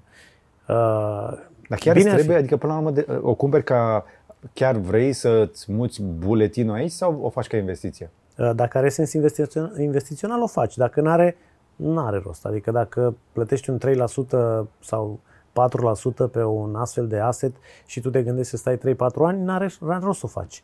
Adică mai bine plătești a 20 parte chiria anuală decât să investești pentru 20 de ani dacă nu simți că acel teritoriu are potențial de creștere sau acel unit. Dacă simți că are potențial de creștere, nouă ni s-a demonstrat că uh, apartamentul pe care l-am luat s-a apreciat cu 30% de când l-am cumpărat noi până acum, pentru că a intrat în altă fază. Noi l-am luat la nivel de proiect, nu era nici un pic din, nu era fundația, nu se vedea fundația, era o groapă. Acum deja e tot construit, oamenii vin să uite, deja îl văd, deja e credibil, are altă valoare deja. Uh-huh. Deci noi l-am luat uh, din rațiuni de, uh, de investiție și dacă plecăm să aibă o valoare măcar, am zis noi măcar 60% creștere pe 2 ani jumate, 3. Și deja are 30. Ok. S-ar putea piața să mai scadă după Expo, s-ar putea să fie o nouă bulă în care toată lumea vine aici și dacă sunt, se estimează că vor veni 25 de milioane de vizitatori la, la Expo, Dubai Expo. 2020. Da. E, pe 25 de milioane probabil că și-au făcut și băieții calculul că hai să mai creștem puțin prețul, că dacă tot îi avem aici, măcar cine cumpără să cumpere bine. Deci s-ar putea- Adică, practic, în perioada asta se întâmplă această Expo 2020 în Dubai, care a făcut să crească prețurile la orice. Nu, nu, da, a, a, știi ce s-a întâmplat? A, a crescut foarte mult uh, oferta, a crescut foarte mult cererea și oferta a rămas destul de... Și de asta e, e modificată vin, puțin. vin mulți oameni la Expo și cred că se uită dacă nu cumva ar vrea să cumpere ceva pe aici. Da, descoperă acest oraș care este fabulos când îl vezi și ziua și seara, te îndrăgostești cumva Dai așa. seama, De, decizii din astea de genul, cumpăr o casă. Mă, mă- practic vii în vizită și te hotărăști că cumperi o casă. E, e prea ușor. Păi unde vezi altundeva în lume decât aici 10 insule? Noi avem insule cu telefoane mobile în, uh, și cu parfumuri în România, în moluri. Aici sunt insule, tot 10, care îți explică cum să investești într-un, într-un apartament și cum vei câștiga un randament de 5, 7, 10% pe care tot ei îl gestionează și ei găsesc uh, oameni care să stea acolo și îți trimit bani în cont. Deci e, e E un doar să alt le fel dai de niște piață. bani să înceapă ei, că să Și nu toți, mulțesc și nu toți. Ai un payment plan, vii și dai 10%, după care mai dai 20%, după care mai dai 30% când deja apartamentul e gata și tu practic ai investit 50-60% și deja ai cheile și începi să exploatezi apartamentul, să-l dai în chirie și în loc să plătești chirie, ei îți dau înapoi bani. Deci e o, știi cum, e, e aproape prea frumos să fie adevărat când vine cineva și zice, cum? Deci îmi dai un apartament de un milion. Sună inginerie financiară. Sună inginerie financiară, da. Pe de altă parte, ei au surse de finanțare care, de fapt, costurile finanțării sunt încorporate în acest, în acest asset. Pentru tine e, e deja piață, prețul pieței, e rezonabil, pentru că toți au încorporat aceste costuri de finanțare în prețul de vânzare și perfect rezonabil. Am dus discuția către casă pentru că uh, tu n-ai venit aici pentru blockchain, deși am început cu chestia asta. Da. Oarecum. Vezi, și blockchain face parte din tehnologia viitorului atunci când vorbim de asset-uri, de valoare. Și uh, faptul că noi vrem să facem un, un, un sperăm noi, cel mai mare fond de investiții de real estate fracțional, adică să iei bucățele din, din, uh, din uh, proprietăți uh, de real estate, uh, pe baza blockchain-ului putem să facem treaba asta. N-am fi putut face altfel, nu poți să o faci pe internet. Stai, stai, stai, stai. hai să dăm un pic înapoi. Deci, până la urmă, business-ul pentru care te așezi aici Da, e de imobiliare, da, cu blockchain. da. Ok. Și cu entertainment. Cum? E o, e o combinație, e o combinație de trei Și divertisment, industrii. deci imobiliare, blockchain și divertisment. Da, Cristi, o nețiu în Dubai. Da, e, Imobiliare, blockchain și divertisment. nu, e, e cumva la Avem titlul. intersecția. E cumva la intersecția celor trei. Ok. Uh, pentru că zona de entertainment, hai să spun edutainment, va fi o zonă care va promova într-un uh, mediu global, uh, printr-un broadcaster și printr-un, printr-o platformă globală, uh, mult conținut care se va întâmpla aici, un challenge global de a, de a deveni un super agent de, de real estate în Dubai, uh, care va democratiza cumva sau va, va pune o, o vei vedea în, în interiorul uh, fabricii de bani ce se întâmplă. Uh, fondul de, uh, de real estate este cel care cumpără proprietățile selectate, face scouting, uh, face toată partea legală, se asigură că toate proprietățile sunt curate din perspectivă legală, care e o it's a big deal aici pentru că sunt multe, multe uh, se judecă mult uh, și au foarte multe probleme uh, activele lor au de cele mai multe ori multe probleme legale atârnate de ele. După care găsim uh, cei care vor sta acolo și vor plăti chirie, ne asigurăm că plătesc cea mai bună, uh, cea mai bună chirie pentru a plăti dividende și randamente investitorilor. Deci, real estate-ul e aici, entertainment-ul e aici, care va, uh, cumva va permite privitorului să vadă mai mult din această industrie, să se îndrăgostească cumva și de uh, oamenii care, uh, care fac această, această magie, dar, dar și de uh, frumusețea jocului, care nu e de cele mai multe ori transparentizată.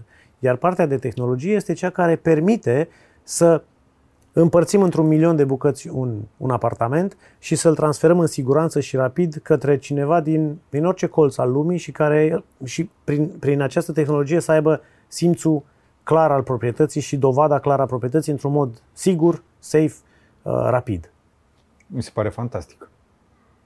Da? Sperăm ca uh, Dar nu, oricine, face, nu ca- face deja cineva chestia asta aici? Mai sunt câteva proiecte, nu, nu la fel, dar uh, uh, legea de fractional ownership de-abia, de-abia iese, o să iasă în, Ok. câteva, în câteva luni. Deci Dubaiul va avea o lege prin care mai mulți oameni pot deține fracțional o proprietate Da, da. și pot pune fiecare fracție pe blockchain și atunci poți să vinzi fracțiile alea Da. oricui de pe planetă. Exact. Și credem că am avut un impact în, în treaba asta. Ok. Pentru că noi de 8 luni de zile facem eforturi în privința asta. Noi știm ce, de când am luat decizia că o să ne mutăm aici, știam de ce o să venim și ce o să facem. Și suntem deja la treia, patra întâlnire deschisă, transparentă, uh, pentru a veni cu niște soluții uh, la problemele pe care Dubai le are. Sunt o grămadă de clădiri care sunt în distres și care nu se pot termina. Sunt oameni care abandonează orașul din diferite motive, că au probleme acasă și lasă lucruri neterminate aici. Sunt uh, o grămadă de lucruri care uh, afectează cumva valoarea și modul în care arată orașul. Mhm. Și noi practic venim cu o soluție prin care să, uh, să, să, finanțezi strângem până la bani, urmă, nu? să strângem bani din toată lumea la nivel mic, dar de la milioane de oameni, pentru a rezolva probleme care dau înapoi un randament foarte bun acestor milioane de oameni. Și acum o să dau iarăși un pic înapoi. Deci, un sat de pescari, un oraș construit pe petrol, Da. cu un plan, cu o idee bună a unui despot luminat, care acum a intrat într-o etapă de dezvoltare care creează oportunitate inclusiv pentru un român care vine să facă imobiliare cu blockchain și entertainment aici. Da. Sună, sună, de, sună ca un titlu de ăsta așa, la care nu o să se uite nimeni. Exact. da, tu gândește dacă îți dau cuvintele astea să le pui într-o Despre ce frate. ori vorbit ăștia până la urmă? Ce prostii vorbesc ăștia? De când te pasionează pe tine imobiliarele așa tare? Uh, întotdeauna mă pasionează ceea ce are valoare. Aha. Pentru mine, Că la românii e ușor, adică ne pricepem tot, la politică, fotbal, imobiliare, ne pricepem toți. Da, bine, eu am investit Și de la sănătate, șapte cred că ani, mai opt nou. ani. De când am început să facem excedent de cash în businessurile noastre, am început să investim în tot felul de active, că sunt clădiri de birouri, rezidențiale, depozite, uh, dar în esență businessul ăsta activ de a investi este foarte plictisitor. Scouting-ul durează foarte mult, nu te pricepi, cumperi prostii și cea mai mare pro- problemă e că nu prea poți să ieși când vrei. Ei, da. Dacă vrei să vinzi ceva de cumpărat, e ușor, cumperi cană rodul, îți place, te vrăjește agentul sau te, te îndrăgostești tu de o idee fixă și după aceea o și îmbunătățești, uh, pui uh, tot felul de lucruri și după aia zici, bă, vreau să-mi schimb planul, vreau să vând asta. Acolo e dificultate. Și orice investment care nu are, care, care are dificultate în exit, uh, e un investment, uh, eu zic, uh, mai puțin bun. Și atunci, astăzi... Da, uite, vezi, dacă tu vei reuși să faci chestia asta, să transformi imobiliarele într-o chestie lichidă, că asta, Da. de fapt asta încerci. Asta, asta încercăm să facem. Încercăm să, să transformăm un, un asset greu de transformat în lichiditate în milioane de bucăți care, s- care pot sta pe o grămadă de exchange-uri și în care piața liberă să, să, să Practic te poți duce cu casa la supermarket. Da, oricând. Vreau să tranzacționez asta. Și chiar dacă ai, gândește că uh, tu ai nevoie, poate, nu știu, ai cumpărat un asset de 100.000 de euro, dar tu nu ai nevoie decât de 10.000 de euro ca să ieși dintr-un impas. Păi nu poți să-i dai doar intrarea cuiva, că n-ai cum. Aici dacă ai 100.000 de euro plasați, tu poți să dai doar 10.000 dacă ai nevoie acum. Și rămâi cu ceilalți 90.000 plasați fără să-ți pierzi randamentul pe care ți l-ai asumat și pe care și l-a asumat și celălalt. Da. Deci ceea ce a încercat să facă deja cu oarecare succes până acum uh, blockchain-ul prin cripto pentru piața financiară, pentru bani, Da. cineva trebuie să înceapă să o facă și în alte industrii. Pentru că banii sunt doar o mică parte din umanitate, din Știi tot cum ceea e ce facem cripto, noi. pentru, cum văd eu cripto față de blockchain? Cum erau la început site-urile porno pentru internet? Da. flashing, ceva în care uh, făceai, puneai niște bani, uh, scoteai de 100 de ori, dar blockchain-ul este mult mai, uh, mult mai serios, să zic așa. Dar ce, cine a zis că industria de adulți nu este o chestie serioasă? Uite că și ea sunt foarte rentabilă. Corect, drept, așa e. Dar este, ce vreau să spun este că blockchain începe să arate aplicații care să fie uh, pe gustul tuturor uh, mai multor oameni care vor investiții mai sigure, care vor investiții sustenabile, care vor să, să, uh, să vadă calitatea proiectului și modul de operare a acelui proiect pe acea tehnologie, ci nu doar Corect. hai să luăm ceva să cumpărăm mâine pe altceva. Oameni care gândesc mai pe medium and long term. Da, dar pentru asta ne trebuie până la urmă o lume cu o legătură cu lumea concretă. Și atunci de ai nevoie de un guvern, de cineva, de o, de o instituție, de un stat, de o țară până la urmă, care să vină și să spună sunt deschis pentru chestia asta, Da. o putem face cam așa. Nu, ei nu zic așa, e foarte interesant. Ei zic, Cum suntem zic? deschiși, uh, are potențial și viitor treaba asta, știm. Deci ei vin, bă, noi știm că deja asta are viitor, noi nu știm cum să facem, Dar știm că Spuneți-ne sunteți voi pe aici care vreți să faceți, spuneți-ne ce aveți nevoie Ok. și voi faceți. Sunt foarte șmecheri. Deci noi am făcut aici în deșert Foarte uh, o șmecher. chestie foarte faină, cu aer condiționat, e curată, tot are toate utilitățile. Faceți voi ceva aici Da, și câștigăm împreună. da. Da, deci ei sunt foarte antreprenoriale. Asta e diferența. Ei, ei știu foarte bine unde vor să ajungă. Vezi, Că de asta la e distanță diferența. nu par așa antreprenorial. Adică de ne uităm de la distanță ăștia, știi că e și vorba aia românească, Păi dacă ai sondă în spatele casei, Da, mă, da, noi oricum, dăm, noi oricum a, a, alocăm succesul către orice altceva decât pentru muncă, strategie, viziune, orice altceva. Deci asta e boala noastră. Dar uh, că mă mai și distrez, câteodată mă mai întreabă unii care n-au fost niciodată aici și cum e pe acolo. Bă, zic, e frumos, dar cel mai greu e când pleci de la aeroport, că n-au străzi și trebuie să mergi cu cămila până la hotel și asta. Și da, pe bune. Man, uite-te la infrastructura asta deci ce nu, au sunt, nu aici. sunt Deci- chiar așa leneși. Bă, ba da, sunt leneși, dar sunt strategi. Nu le place munca, dar, dar au viziune și, uh, și sunt foarte aliniați. Când, când au stabilit ceva, ăla este azimutul pe 30 de ani, nu se mișcă.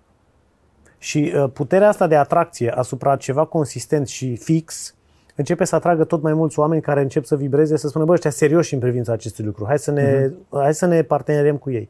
Deci sunt foarte, Ok. au idei fixe, clare și uh, recunosc că ei nu știu, dar caută întotdeauna parteneri care știu și care da. vor să muncească. Față de cum e la noi, ei cred că le știu și au soluția și uh, tu dacă faci ceva trebuie să-mi dai bani ca să implementezi soluția asta. Și până la urmă viziunea de țară e publică, că are o carte și ei, cum am văzut-o, My Vision, este peste tot. Da, și lucrează tot timpul să o upgradeze cu 30-50 de ani în avans. Tot timpul. Deci și ei cu a spus, 30-50 de ani facem cam asta Da. și oamenii s-au aliniat și nu trebuie să fie foarte seri- sil, silitor la chestia asta. Trebuie doar să respecte planul. Nu, și, și mai ales le, le dau o grămadă de subvenții și o grămadă de ajutoare dacă mergi pe aceste programe. Au făcut acum, nu știu, vreo 50 de programe pe care tu dacă vrei să te apuci de un business și vrei să ai și susținere, tu zici, bă, am 50 de direcții, frate. Pe Pe- care dintre da. ele vreau să merg? Pe asta. Hai să fac un startup în zona asta. Ce am aici? Am acceleratoare, am incubatoare, am finanțări, am experți, am mentori, am legislație, am legal advice pentru perioada de start gratuit ca eu să pot să pun tot în regulă. Hai! Deci ei, ei au Pentru setat că trebuie să te uiți, trebuie să infrastructura. uiți la ce ai și ce ai putea să faci din chestia aia. Da. Că nu te apuci în Dubai să faci automobile, agricultură. Da, n-au, n-au, nu cred că au asta.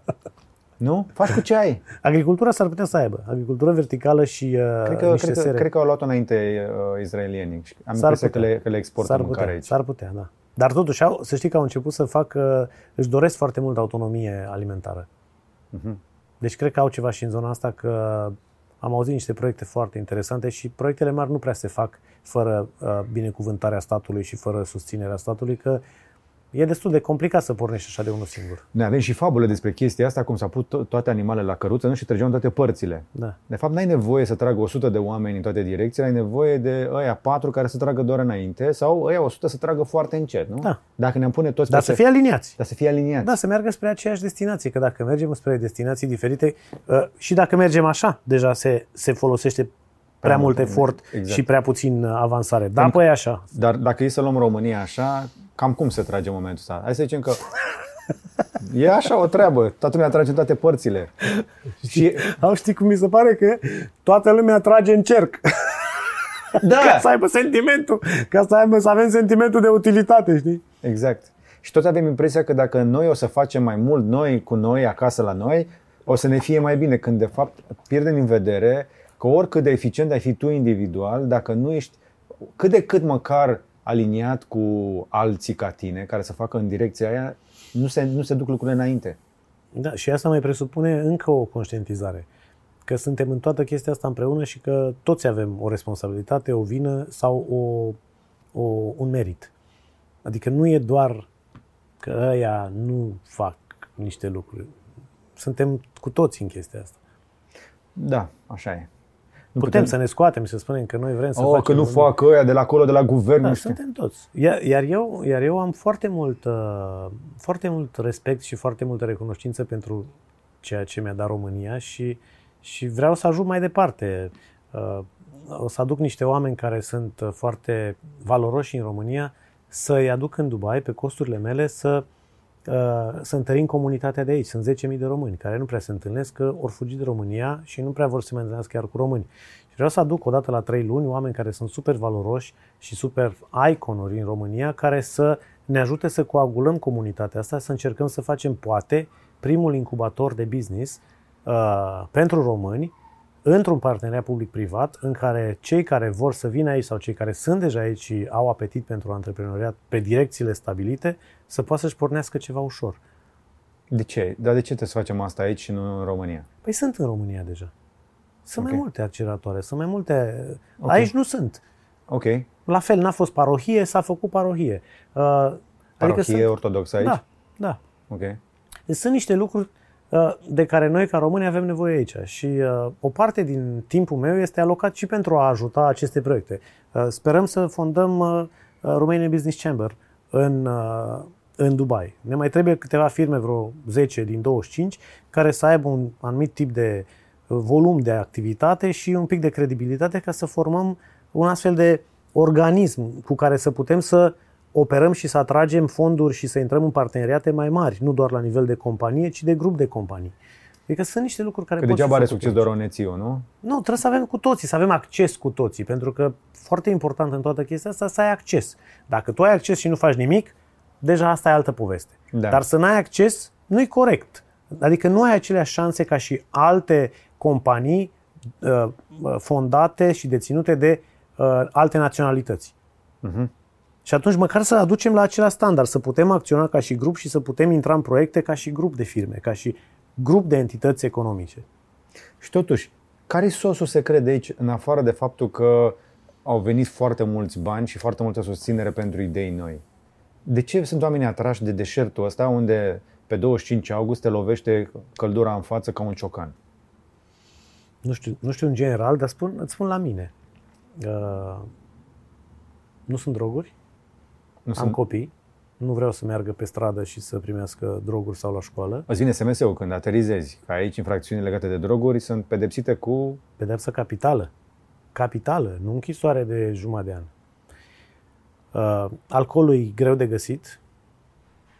Uh, aproape că nu există infracțiune de furt sau altceva. Fug după tine. Dacă îți uiți un telefon undeva, fug cu el. Am văzut disperat. scena asta ieri la cineva. Da, deci, deci e o țară plină de imigranți uh, care vin din țări mult mai sărace, uh, pentru care să, uh, să fie scoși din țara asta înseamnă uh, ratare totală, pentru că ei în țara asta reușesc să strângă în 5-10 ani de zile bani suficient să-și construiască o casă acolo, acolo de unde vin ei. Uh, și sunt foarte atenți la treaba asta, sunt, uh, sunt, iar poliția chiar e, face treabă extraordinară în privința asta. Deci este safe, nu sunt droguri, greu, de, greu acces la alcool, educa- școlile, sunt 28 de școli uh, certificate IB în Dubai.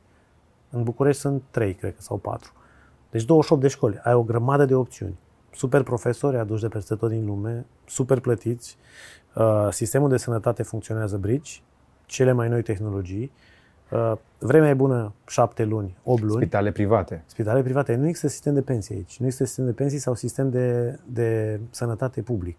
Deci tu stai în țara asta atât timp cât îți permiți. Eu, ca stat, nu o să iau de la niște oameni, pentru că n-au nici taxe, să ne înțelegem, n-au de unde să fac asta. Ei au spus decât să luăm taxele de la unii și să gestionăm noi și să creăm un sistem care în final se va strica, mai bine fiecare își plătește și nu facem concurență neloială unui spital privat, ci stimulăm inițiativa privată să aibă clienți și să livreze servicii. Enervant, nu? Da. Da, știu. Păi cum adică că în România spitalele și școlile sunt gratis? Da. Și uite cum sunt. sunt gratis, dar ce primești de gratisul ăla? Și de fapt nu sunt gratis. Pentru că tu plătești din toate. vrei să iei de la gura copilor din România, vrei să încurajezi pe ăștia să închidă școlile gratis. Nu ne trebuie salarii mai mari, școli, școli și spitale gratis. gratis. Da. Și uite aici am ajuns. Să ni se dea. Aici am ajuns. Ăsta e răspunsul la această, pentru că tu o portretizezi foarte bine, chiar dacă vrei să fie distractivă, nu e. Deci, uh, mindset-ul ăsta ne-a adus aici unde suntem. Ăsta ne-a adus mai mult decât X sau Y care a condus țara asta. Mindset-ul ăsta ne-a adus aici. Pentru că toți ne-au promis că ne vor mai da câte ceva, ne vor mai da câte o sută. Nu, nu, nu, nu se Pro- problema nu e că ei ne-au promis. Problema este că noi am crezut și am vrut asta. deci, faptul că cineva, e da. ca și când, bă, mi-a promis vânzătorul că o să fie bine. Bă, tu erai cumpărătorul acestei idei. Tu aveai Da. deja pregătită ideea ca tu să cumperi o minciună. Da. Cel mai complicat a fost să explic mamei că atunci când o să-i mărească pensia, o să se scumpească mâncarea. și după ce a înțeles mama chestia asta cu câțiva ani, a zis că ea nu mai vrea să-i se mărească pensia. A zis, mamă, să nu ne mai mărească ăștia pensiile dacă cresc chiar prețurile. Și am rămas gură cască. Cum poate să spună? Și mama are o pensie foarte mică. Știi? Și am zis, "Oh, băi, de, de, de, Eu, uite, mama am o veste bună și una proastă. o să mărească pensia, o să mărească prețurile. Și faptul că ăștia fac chestia asta de atât de multă vreme, fac deja de peste 30 de ani și oamenii sunt bucuroși că le mai mărește încă o dată, când de fapt ne pierdem valoare, nu? Da, de fiecare dată. De fiecare dată. De fiecare dată prin, prin uh, generarea de, uh, de mai mulți bani care n-au nicio valoare și nu, nu sunt dintr-o valoare uh, intrinsecă, nu, nu, sunt, nu sunt generați dintr-o valoare și un excedent. Este E- pur și e- simplu un nou împrumut, un nou împrumut, un nou împrumut. Și a, asta este provocarea, pentru că noi trebuie, uh, noi vorbim cu oameni care ne urmăresc și care trebuie să depășească chestia asta, pentru că oricât de mult ne iubim părinții, ne-au învățat prostii. N-au Pentru că știut și eu au fost altceva. învățat, ei n-au știut altceva, dar nici nu Stai și-au să depășit vezi, condiția Stai mulți să dintre vezi ei. generația noastră ce rezistenți vor fi la digital wallet, la digital money, la digital assets. Stai să vezi ce altă generație despre care copiii o să spună, bă, tată, bă, da, mie de ce nu mi-ai spus, mă, că puteam să fac așa? Pentru că mi s-a părut o prostie capitalistă, o nouă invenție. Bă, tată, dar de ce n-ai studiat un pic să vezi dacă ți s-a părut doar ție sau trebuia să mă învețe acel lucru? Păi trebuia să te învețe la școală. La care școală? La asta gratis, la care e tântica de acum 70 de ani care mă învață aceleași lucruri? Nu știi despre treaba asta. Ai închis-o, ok. Faptul că eu am fost plecat acolo, tu nu știi ce facem noi acolo și cine ne predă. Deci astea, Ok. sunt, astea sunt lucrurile care... Uh, noi nu vrem să vedem anumite lucruri și după aia începem să ne plângem. Ok. Deci nu e bine să fie gratis. E bine, dar uite, asta obții. Nu? Adică eu nu zic neapărat bine sau rău. Eu Eu dar spun doar România e o să țară comparăm. bogată. Uite, vezi, eu aud vocile. le aud. România este o țară bogată. de ce nu avem toate. și noi? Avem de toate. Avem de toate, doar că sunt de vină ăștia guvernanții. Da, e știi cum. E la fel ca și când un om care are experiență și are un milion de euro pe masă uh, gestionează într-un fel acea bogăție față de cel care are tot un milion de euro, dar a câștigat la loto. Păi da. Noi am câștigat la loto natura. Am făcut noi ceva pentru ea? Noi am câștigat la loto apa. Noi am câștigat la loto relieful. Noi am câștigat la loto Dunărea. Noi am cu- câștigat la loto, la, la loto Delta Dunării. Da. Am făcut noi ceva pentru chestia asta? Păi nu, tocmai pentru că le avem ne lenevi, cred că. Nu, cred că pur și simplu am lăsat pe alții să facă. Dacă aveam doar deșert, cred că era mai silitori, așa, nu știu. Habar n-am. Nu pot să-mi dau seama unde a fi ajuns dacă... Poate mai rău. Hai, nu, măcar așa mai curge o apă, mai ok. vindem ceva. Ok. Nu, e- se putea mai rău, știi? Eu, mă, când, când cineva vine să, să se plângă de România, zic, bă, n-ai umblat destul în lumea asta. Se putea mult mai rău. Așa este. Deci, noi avem Deci, problemele practic, noastre. Cristi Onețiu este în etapa capitalistă. Uh, nu, sunt în, eca- în etapa cheltuitoare. Eu mergeam, ești antreprenor în Dubai? Nu, sunt cheltuitor în Dubai, pentru că prima Deocamdată, etapă, deocamdată. prima etapă este cea de cheltuit și de investit. Cât și de cheltuiești? construit. Apropo, cât te costă viața aici? Poți să zici? Vrei să zici? Costă mai mult decât în România. Știu că costă mult mai mult decât în România. Și nici nu stai într-un bloc ieftin în momentul ăsta. E, e destul de... Uh, Germania a fost de patru ori mai scumpă decât Bucureștiul, Dubai e de două ori mai scumpă decât Germania, decât Frankfurt. Man. Da. Deci, uh, de genul multe mii. Hai să punem un Pe zero. lună. Hai să punem un zero față de ce știm noi că cheltuim în București. Ok. Deci dacă în București e o familie de middle class, așa se descurcă cu vreo 2000 de euro, măcar, aici un minim de 20 15-20 cel puțin. pe lună. Da. Dacă, dacă vrei să Trebuie păstrezi neapărat să standard- fii rentabil, aici Dacă- n-ai de ales. exact, depinde care e cash burn, nu știi? Cam Da. cât timp, uh, până când pornești? Păi ar trebui să pornesc în vreo șase luni motoarele și încă vreo șase luni să pierd controlat, ca în 12 luni să încep să... Asta e să- planul. Da, cam asta e planul. Cam planul, planul este cam șase luni uh, să pierdem controlat, pentru că întotdeauna într-un startup uh, tu îți iei experți, oameni, uh, cheltuielile tale sunt fixe, uh, iar profitabilitatea începe să crească gradual. Și ai, o, ai un triunghi de ăsta urât cu roșu hașurat care înseamnă pierdere operațională, că n-ai cum să pornești și din prima lună să-ți acoperi cheltuielile. Nu, nu poți să faci profit din prima? Da, dacă, dacă ești doar tu. Toată și lumea nu se te așteaptă plătești. să faci profit din prima zi, că asta înseamnă să fii antreprenor de Așa succes. e, mă, dacă nu ești, ești, ești, nu ești deștept dacă nu faci asta. Exact. Da, dar pe de altă parte, dacă vrei să oferi un anumit tip de serviciu și un anumit standard, tu trebuie să pornești din prima zi cu un tip de pregătire și cu un tip de oameni și cu un tip de sisteme care să livreze și dacă ai doar trei clienți în luna aia, un nivel da. acceptabil sau peste așteptările lui de servicii și de, de ceea ce tu ai promis. Până când o să rezolv chestia asta, vreau să te mai întreb. Simți că ai venit la momentul potrivit? Ah. E momentul potrivit aici? Acum trei ani de zile era mai bine. Dacă prindeam uh, înainte de COVID, Acum era trei mai ani. bine. Da, Era mai bine. da. Da, pentru că... uh, Cu mintea de acum. Cu mintea de acum, dar nu aveam. asta e toată... Și de asta când mă întreabă cineva ce ai fi făcut în trecut, bă, dacă aș fi știut, atunci aș fi făcut. Deci n-am... Fantastic. Cumpăram bitcoin, stăteam cu minte. Da, exact. Ce ai fi făcut acum 10 ani de zile? E cam obvious, adică... Dar uh, e, e, o etapă de, e o etapă de maturizare acum. În trei ani de zile s-au schimbat niște lucruri. E mai bine într-un fel pentru că sunt mai mulți ochi asupra Dubaiului acum din toată lumea asta pentru că a fost un fel de insulă a libertății, a libertății în, în COVID uh, și au gestionat foarte bine. Și asta are o, o, o bilă albă într-un sistem de leadership și de conducere a unei țări, să gestionezi o criză atât de serioasă într-un mod Da. rezonabil. Uh, Deci, uh, cred că am venit într-un uh, un pic, un pic târziu, dar uh, sper să recuperez într-un an de zile și să, să reușim să avem un cuvânt de spus în piața asta de, de real estate și de fractional ownership. Este un moment uh, cel puțin interesant, ca să folosim o metaforă goală.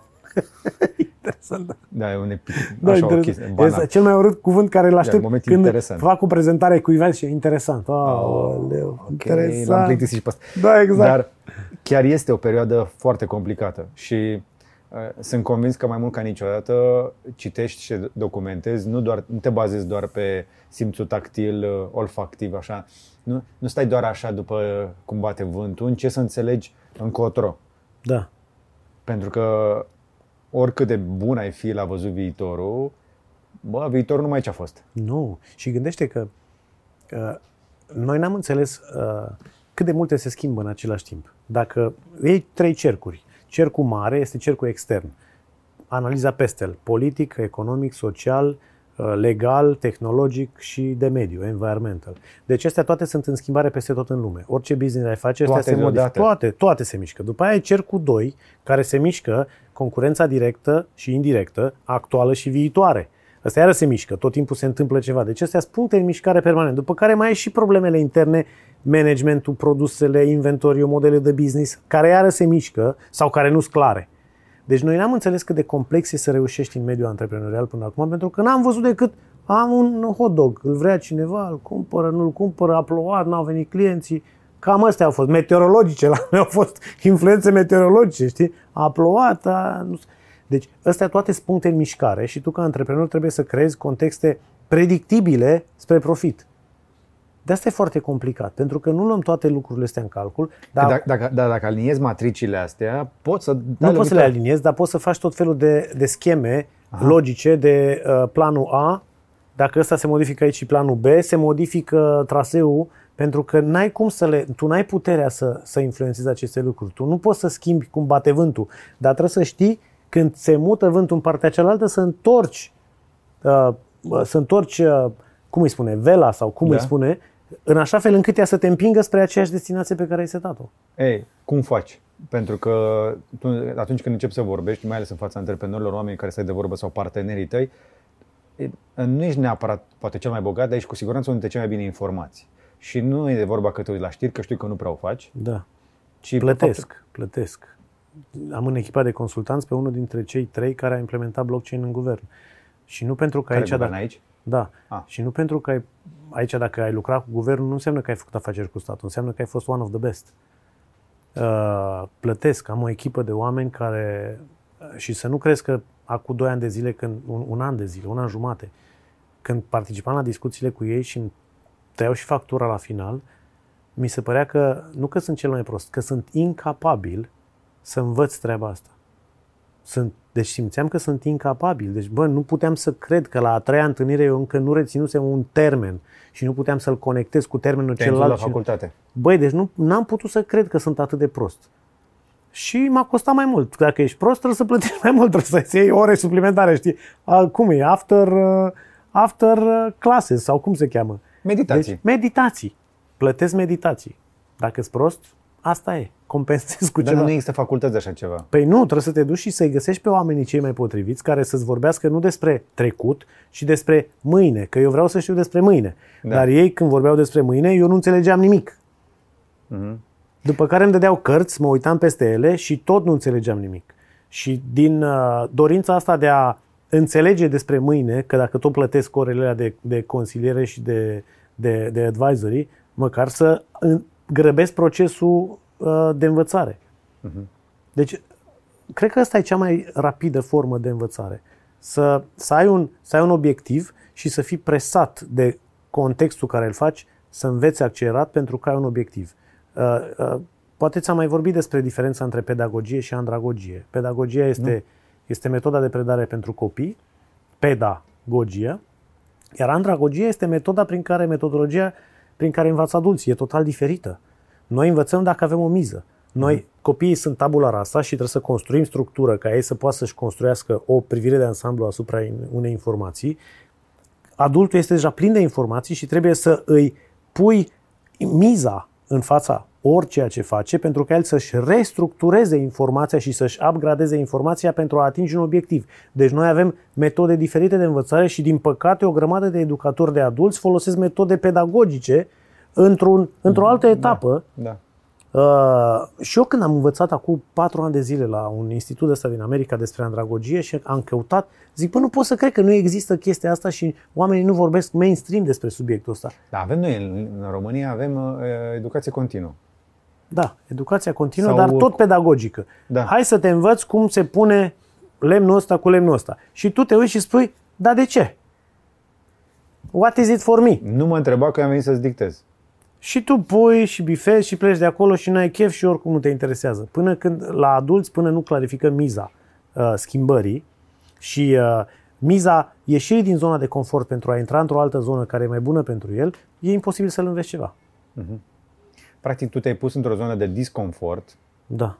și de confort, dar mai, mai degrabă de presiune, că trebuie neapărat să reușești și ca să ajungi la acel succes sau să nu dai rasol, trebuie să faci niște chestii. Eu în biroul meu din București aveam un poster mare, cât peretele, un fototapet de ăsta. Life begins when you are out of the comfort zone. Viața începe când ești în afara zonei tale de confort. Cum te simți în zona de confort? Cum e clar că nu mai înveți? Cum e clar că nu mai evoluezi? Cum e clar... Și nu știu sigur dacă stagnezi. Sau stagnezi, apropo de teoria relativității. Poate tu stagnezi, dar piața se mișcă și tot uh, se creează un, un, o diferență negativă, un gap negativ. Da.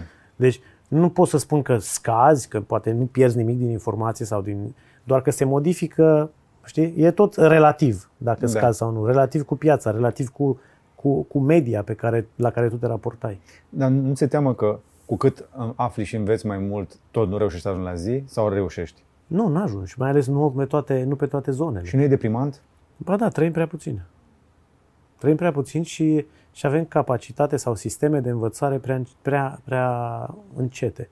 Sper, Deci- sper, ok. sper să, să prindem și un alt fel de formă de viață. În sensul că să învățăm accelerat. Sau să avem un AI care să ne proceseze Why not? informațiile în cap? Why not? Dar ce ne Care e problema? Poate nu în cap. Ok, că intrăm într-o altă zonă de Ba, tradiție. Da, eu, eu mi-l bag. Poate, poate, poate este pur și simplu, Am deja uite, chipul uite-l în pui mână. aici, uite-l pui aici, înțelegi? Și ai învățat engleză. De ce nu? De ce trebuie să stau 15 ani să învăț engleză, să am în continuare accentul ăsta de rus? De ce? Da. Adică uh, noi dintre toate mamiferele avem timpul ăsta de învățare și, de, și dacă nu cumva toată învățarea asta care vine din gură în gură și din tradiție în tradiție și din formă în formă ne blochează să accelerăm mai repede în evoluția umană. Și dacă accelerăm, ne ducem unde? Bă, dacă avem un plan, eu zic că ar merita. Vestea bună este că nu trebuie să ne grăbim să accelerăm, că nu avem niciun plan. Sau e un plan, dar nu-l știm. Uh, însă dacă noi considerăm că planul este să... Colonizăm universul. Da, why not? Vezi, apropo de andragogie, deodată când punem o miză, mai mulți care se uită la noi acum zic, hopa, stai Opa, puțin, stai puțin, că că dintr-o, s-ar putea să dintr-un merite." debate etic, dacă eu uh, să-mi fac sau nu un, un enhancement personal de creștere a eficienței, deodată devine un instrument ca eu să pot contribui la chestia asta care mi-ar plăcea. Deci asta e diferența între pedagogie și andragogie. Pedagogia e îi chinui pe aia să înveți. Da, da, da. Uh, Asta s-a întâmplat prin forțarea adulților uh, să învețe pedagogic și nu merge. Așadar, până la, la acest moment al interviului am desființat școlile și spitalele gratuite, că suntem niște capitaliști nenorociți. Nu, nu le-am desfințat, doar că am pus în oglindă un mod de operare cu rezultatele Așa pe care este. le generează. Așa este. După care am vorbit despre cum uh, banii noștri, uh, de fapt nu stai noștri, că ni toacă ăștia mărunt. Da? Și Am- că au mai puține valoare decât credem și că ar trebui să fim un pic mai atenți la hârtiile astea, Mhm. ce putem face cu ele și care sunt uh, variantele moderne prin care să putem să ne păstrăm valoarea pentru care am muncit sau chiar să o creștem, dacă se poate. Exact. Și am înțeles cât de important este să uh, investim în noi și să ne upgradăm pe noi pentru ceea ce vine. Dar cu toate astea tot n-am înțeles foarte bine ceea ce vine, însă la ultimul nostru interviu ne-a spus domnul Cristionețiu că mare atenție că o să vedeți că se vor întâmpla chestii de genul. Chestiile la care voi v-ați obișnuit că sunt disponibile de o calitate bună, nu o să mai fie dintr-o dată disponibile. Ce să vezi? Am fost la Apple Store, s-au lansat MacBook Pro, nu aveau pe stoc. După Păi- care aud că au și bogații probleme de genul, e coadă la Rolex, n-au ceasuri. E waiting list. Nu, e, nu, e, nu mai e waiting list. Din waiting list a făcut wish list și acum veniți peste 3-5 ani, ce că le zic. Mi-a zis un tip aici în Dubai, care avea un ceas foarte scump la mână, nu e vorba de tine, deci să, să înțeleagă oamenii că vorbesc Al de meu e tot de săraci la masa aia lor. tine. Așa, E, nu e colecție specială, e doar un ceas înțelegi? care se poate cumpăra. Aia au colecții da. Semnate.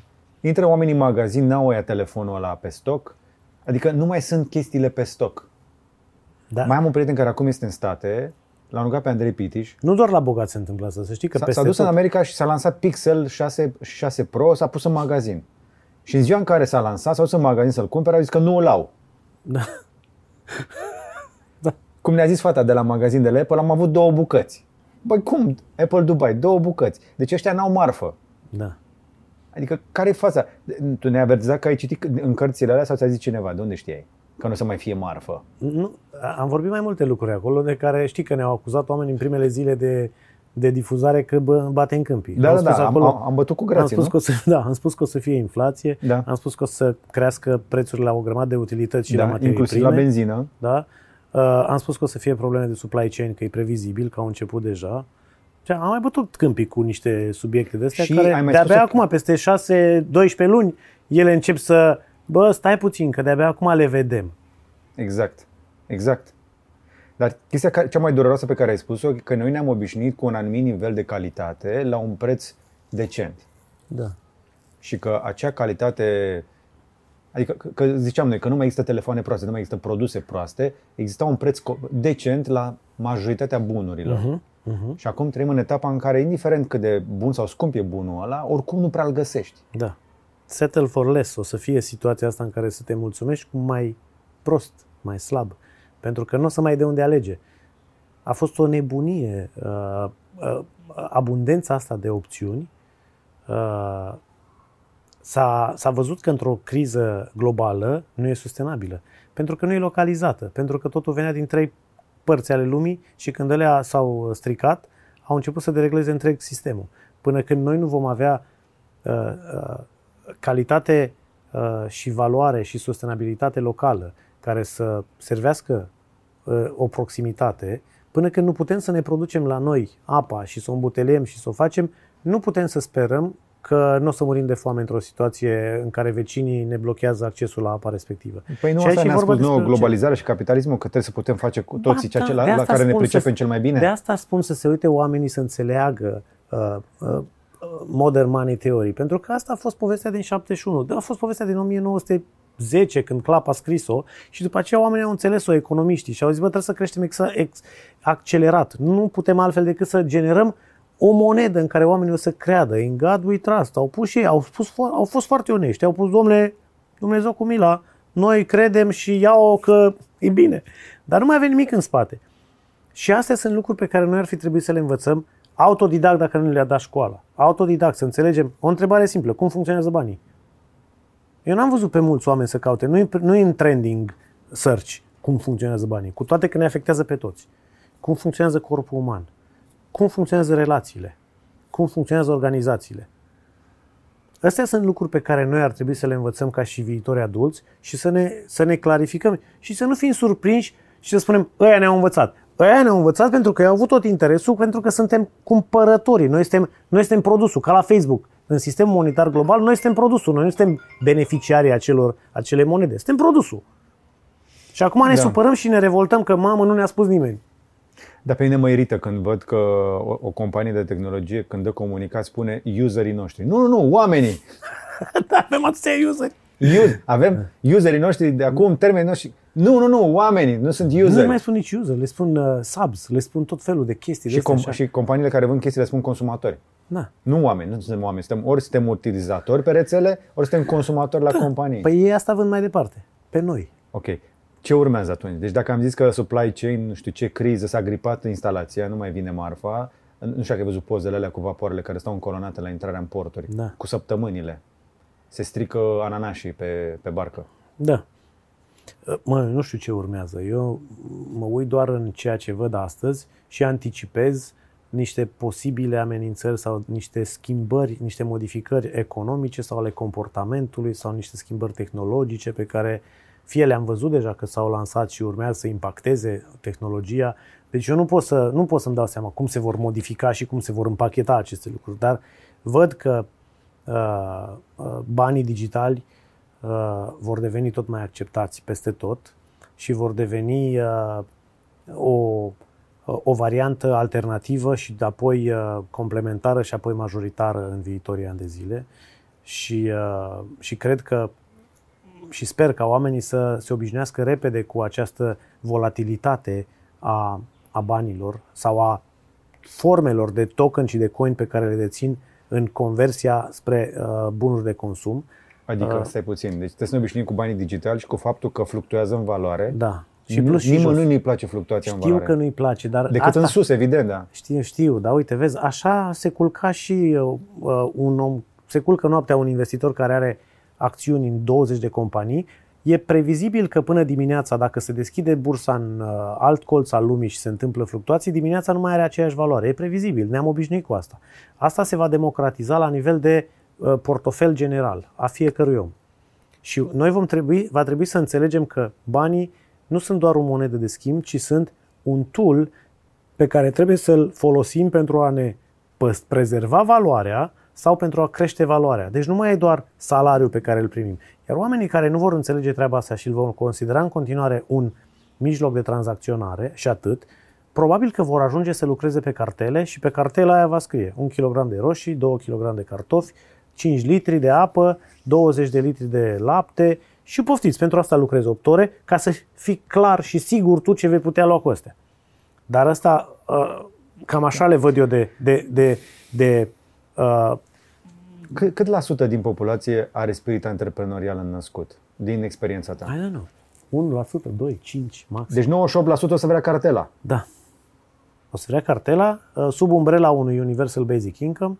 Adică Statele, un venit minim garantat. Un venit minim garantat dat de stat care îl va obține din diverse surse, în general de la aia 5% care produc valoare. Deci aia 5% care au companii antreprenori care fac bani mulți, Da. o să le luăm prin taxe și impozite niște bani Da. și dăm la săraci să aibă oamenii pe cartelă. Da, acum s-au asigurat că mediul antreprenorial local nu mai contează prin această lege europeană de 15% de taxare a corporațiilor. Dar Ca să tocmai ce fie a intrat sigur. chestia asta, nu prea, se vorbește, Ca nu, să- nu, nu prea se vorbește despre ea. Da. Păi asta tocmai închide furtunul tuturor antreprenorilor că nu mai suntem relevanți.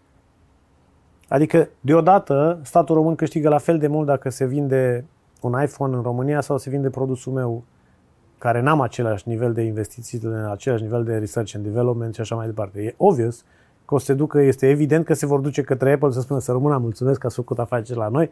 Băi, pleacă mă de aici, ce ai făcut aici? N-ai plătit angajatul la timp. Ce ai făcut aici? Păi știi că mi am probleme la început. Mă, tu nu dai bani, tu vrei să primești. Pleacă de aici. Deci ăsta este începutul sfârșitului uh, antreprenorului mic. Dacă nu gândește mare. Dacă gândește mare, o să N-are cum primească să o mână de gândească ajutor. mare. Cine Trebuie gândește să mare gândească mare și asta e o nouă, o nouă schimbare de paradigmă necesară. Dacă nu gândești mare, nu ai ce să intri, nu mai, uh, nu mai poți să intri în lumea asta. Adică intri și imediat Bariera îți dă, de intrare imediat este îți dă, foarte sus. imediat îți dă un, un cot înapoi, Da. pentru că nu e suficient de bold, nu e suficient de, de, de curajos, nu e suficient de diversificat și nu e suficient de diferit pentru a Trebuie să crea fii valoare în sinucigaș și viitor. kamikaze dacă te uiți așa. Hai să ne întoarcem un pic la Universal Basic Income, că este o temă uh, re- uh, pe care multă lume a mai auzit-o, poate, sau dacă n-ați auzit deja, venitul minim garantat, VMG-ul de la noi, UBI în, uh, în engleză, este o variantă prin care tot mai mulți economiști vorbesc că vom ajunge în situația în care trebuie să oferim tuturor, indiferent că munce sau nu, Da, niște bani suficienți ca să trăiască. da. Pentru Cartela. Că, o cartelă. De ce? Pentru că știm cu toții că în momentul ăsta putem produce mai mult prin tehnologie decât cu oameni. Da? Mhm. E clar? S-a, mai, s-a lămurit toată lumea că producem mai mult cu tehnologie decât cu oameni. Da. Și atunci, dacă producem mai mult decât cu oameni, ce facem cu oamenii? Le dăm niște bani de genul ăsta ca să existe. Să subziste, să existe, dar în niciun caz să prospere. Da. Dacă vrei să prosperi, trebuie să devii kamikaze de business, antreprenor de, din ăsta. Că altfel o să fie așa. Păi, e, e ca o competiție. Nu mai poți să joci, dacă vrei să joci de la mișto fotbal într-un colț, treaba ta, dar dacă vrei să joci, au dispărut Liga B, C, D, este doar Liga Mare și Liga Champions League. Deci câștigătorul ia totul. Sau intră doar cei care sunt pregătiți pentru joaca asta, pentru că și asta mi se pare o diferențiere. Sunt foarte mulți oameni care sunt antreprenori, dar nu, nu au pregătire de antreprenori, nu au uh, calități necesare pentru antreprenori și creează multe dezechilibre în acest ecosistem prin a angaja oameni și a da afară prea repede și a nu plăti niciun fel de Mhm. contribuție, în a nu-și plăti taxele sau nu, a nu-și plăti facturile către alții. Deci noi avem și un impact negativ, nu doar creăm joburi. Uh, Startup-urile micuțe creează și un, și un efect negativ în economie, care trebuie văzut, balansat și înțeles uh, că nu venim doar cu plusuri și cu inovație. Să vină antreprenoriat înseamnă să gândești mare de la început, ca să joci direct în Liga Mare, pentru că nu mai ai loc pentru ăștia mici. Da, nu mai ești relevant, nu primești, n-ai acces la finanțare, nu-ți vin angajați de calitate, ai probleme, ai probleme din care nu mai ieși. Tot timpul produsul tău nu se vinde singur, adică nu stau oamenii coada afară, ci tu trebuie să împingi. Angajații nu stau coada afară și tu trebuie să-i tragi înăuntru și să-i uh, momești și să le dai ceva ca să fie mulțumiți. Banii nu vin peste tine, ci trebuie să te duci să te rogi la bănci și la alții. Asta e de fapt diferența între a juca la Liga Mare și Liga Mică. Liga Mare înseamnă că tu creezi ceva la care toți jucătorii și toți stakeholderii bi- unui business trag de tine și tu nu poți să livrezi pe cât de mult trag ei. Când joci la Liga Mică, tu vrei să împingi ceva și ca și când împingi un bolovan la deal și nu merge și pică peste tine în final. Dar 99% din cei care ne urmăresc o să zică, a, păi eu n-am nicio șansă să intru în Liga Mare, nu o să, nu o să, am, nu o să ajung niciodată, că eu n-am bani. Și au dreptate. Dar poate să facă ceva în privința asta. Ce? Poate să se educe, poate să învețe, poate să întrebe, poate să Cât asculte. de mult e important ce am învățat și ce știu față de câți bani am? foarte important. În ziua de astăzi, uh, încă o dată spun, eu aici sunt cel mai, nu, sunt nerelevant la nivel de venituri. Oamenii stau de vorbă cu mine pentru ceea ce știu, nu pentru ceea ce am. Mm.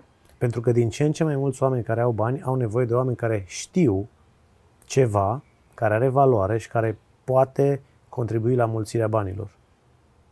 Pentru că viitorul nu mai e ce a fost și se mișcă totul foarte repede. Nimănui nu-i pasă uh, dacă ai un milion, 5, 10, e nimic oricum, nu, nu contează chestia asta. Întrebarea este cum poți să faci din câteva sute de milioane un miliard sau dintr-un miliard 10. Știi să faci asta. Ai o soluție. Aduci ceva la masă valoros. Pe lângă bani. Deci cred că e a cincea, a șasea întâlnire la care... Dar nu, că nu avem nevoie de bani. Dar ce aveți nevoie? Oameni serioși care să vină cu un plan. Oameni serioși, asumați, care să implementeze planul. Experți care să ne anticipeze problemele Da. Și să înțeleagă viitorul acestei piețe și acestei uh, uh, con- uh, comportament al consumatorului în viitor. Aud, aud în- într-adevăr tot mai des chestia asta că uh, toți oamenii care fac lucruri spun lucrul ăsta că nu mai sunt bani o problemă, sunt, sunt bani peste tot, Da, cel puțin în business. da. Dacă este să fim cu adevărat onești, în ciuda inflației, puterea de cumpărare a românilor a crescut în ultimii ani, Da, Deci ne permite mai multe, dar nu prea știm ce să facem cu bunăstarea aia, pentru că ne culcăm pe ureche și devenim confortabil și credem că o să fie așa la nesfârșit. Sau vorba aia, cumpărăm lucruri de care nu avem nevoie să impresionăm oameni pe care îi urâm. Da. N-am inventat-o eu, era mai lungă, dar, dar cred că asta, uh, faptul că uh, rezervele românilor din bănci uh, Sunt la cote istorice. sunt la cote, cote istorice negative, adică jos, adică nu, mai pun. Nu, depozitele sunt foarte mari. Stochează Singura. oamenii bani în bancă de pomană. Și fac ce cu ele? Nimic. Ba, ba da, plătesc taxe pe, pe cont, că s-au murit. La, în România să- taxa de administrare de cont crește. Anul ăsta a crescut. Da, să știi că și aici am primit același mesaj. Da? Chiar și aici, da, la băncile, bănci comerciale, că o să modificăm. Că... Luați-vă banii de aici, că nu ne...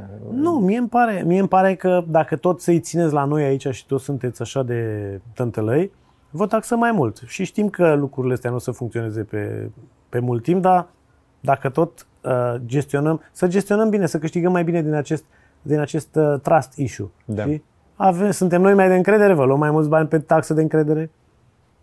Ok. Și atunci, hai să ne apropiem de final și să le mai dăm oamenilor ceva de făcut. Să le dăm temă de casă. Ce săracii. De Să- ce să le dăm de temă de Da, făcut? da, dacă, Păi dacă n-ați noi- muncit destul azi, Păi noi trebuie să le dăm, păi ei trebuie să-și ia temă. Deci după discuția de astăzi ar trebui să scoată cinci cărți sau cinci întrebări pe care să le, găse, să le caute răspunsurile pe Google, să vadă ce informație colectivă există acolo și de unde să pornească în căutările lor. Ce să le mai dăm lor direct? Ei tre- uh, la, în andragogie nu merge cu teme. Merge doar cu, uh, cu uh, stârnitul curiozității și toată mingea, îi, uh, mingea e la ei în teren. ceea ce facem și noi aici. O temă îți dau ție. Ascult, mi-a dat, mi-a dat de citit aseară, ceea ce mă bucură foarte tare. Da, ți-am dat o carte ieri. După interviu o să-ți dau un joc pe care o să-l Da, testezi, sper, cu cei din echipă și să vedem cine câștigă. E Da. primul board game de antreprenoriat din România în care am încercat să simulăm multe din problemele și din oportunitățile pe, și din de, procesul de luare a deciziilor pe care le are antreprenorul. Să angajez, să dau afară. Ce tip de om să angajez? Cu ce nivel de expertiză? Cu ce nivel de dotări? Ce fel de client să-mi iau? Din aia sau din aia? Care îmi dă mai mult? În cât timp îmi plătește? Să înțeleagă când vine banul, care e venitul uh, și foarte puțin, uh, hai să spun așa, element de hazard. Deci nu are legătură cu Monopoly, nu are legătură, legătură cu Cashflow sau cu alte jocuri care mai sunt internaționale și vechi, are legătură cu practicalitatea muncii de antreprenor și deciziile pe care poți să le iei. Așa că ți-l dau și vedem cine câștigă, că impor- acolo numai unul câștigă. Deci sunt foarte curios care e cel mai antreprenor din gașca ta. Uh, Lorena. Când mai vii pe acasă? Uh, Acasă, în România, Uh, cred că o să vin în decembrie. de sărbători? Da. Și uh, după aceea de Revelion înapoi aici, că vin mai mulți prieteni aici decât veneau uh, la noi în București. Toată lumea, și acum De de-abia, la căldură. de-abia au plecat, da. De-abia au plecat, e tot timpul casa plină, deci înapoi de Revelion sunt uh, foarte mulți care s-au anunțat că vin pe la noi, așa că suntem aici. Pentru noi oricum o să fie soare, frumos. N-are rost să plecăm altundeva tot Mm. la soare. Sau, Doamne ferește, la Da. iarnă și la frig. Cred că ajută un pic de căldură, vitamina D, știu că ție îți place cu albastru, cu mare, așa. Dar și aici am stat perfect. Uite, se vede albastru în spate, ești, uh, mi-ai dat locul ideal. Da. Da. De am și stat așa mult. Cred că am stat prea mult. Nu, nu, nu, doar o oră jumate. Puțin. Da. O să zică oamenii la comentarii că a fost prea puțin.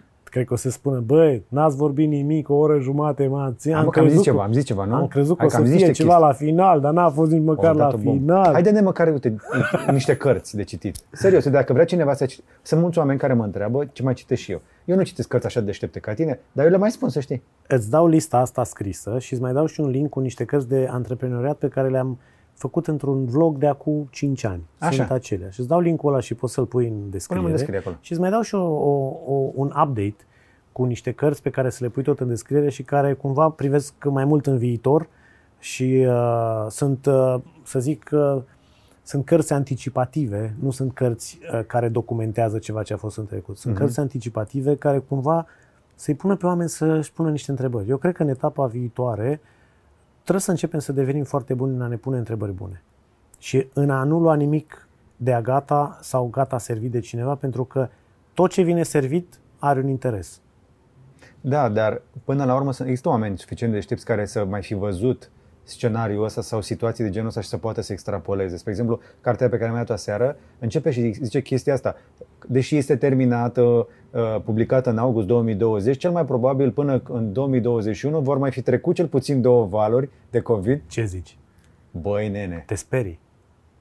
Te sperii. Deci ăia cu un an și știau că vor mai fi chestiile astea pentru că pentru ei era evident. Da. Deci există oameni pentru care problemele tale sunt banale. Nu? Da. Nu? Da. Și adică, să învățăm de la vai, ei. dar uite ce am pățit. Dar ți-am spus acum șase luni. Da, uite, ne- dar ți-a zis Cristian unde Nețiu mi-a spus? că nu o să-ți mai găsești Rolex. Bine, n-a zis el de Rolex, a zis de alte lucruri mai obișnuite. Uh, scale Up, mai, mai, mai, mai activezi? Păi e un program automatizat care îi așteaptă oricând pe cei care vor să-și Ai fost un pic de reorganizeze. promo, uite, ia, ia. La final, nu? Free promo, da, Da. bagă. Deci orice companie uh, mică, mijlocie, care vrea să-și restructureze compania, e doar un click distanță. Intră, învață singur, își face exercițiile, intră în comunitate, pune întrebări, vorbește cu alți membri din comunitate, 600 de oameni acolo, imposibil să nu-i răspundă cineva. Mhm. Sau dacă nu-i răspunde, intră în live-uri cu mine care le fac din când în când și lămurim întrebări și răspunsuri.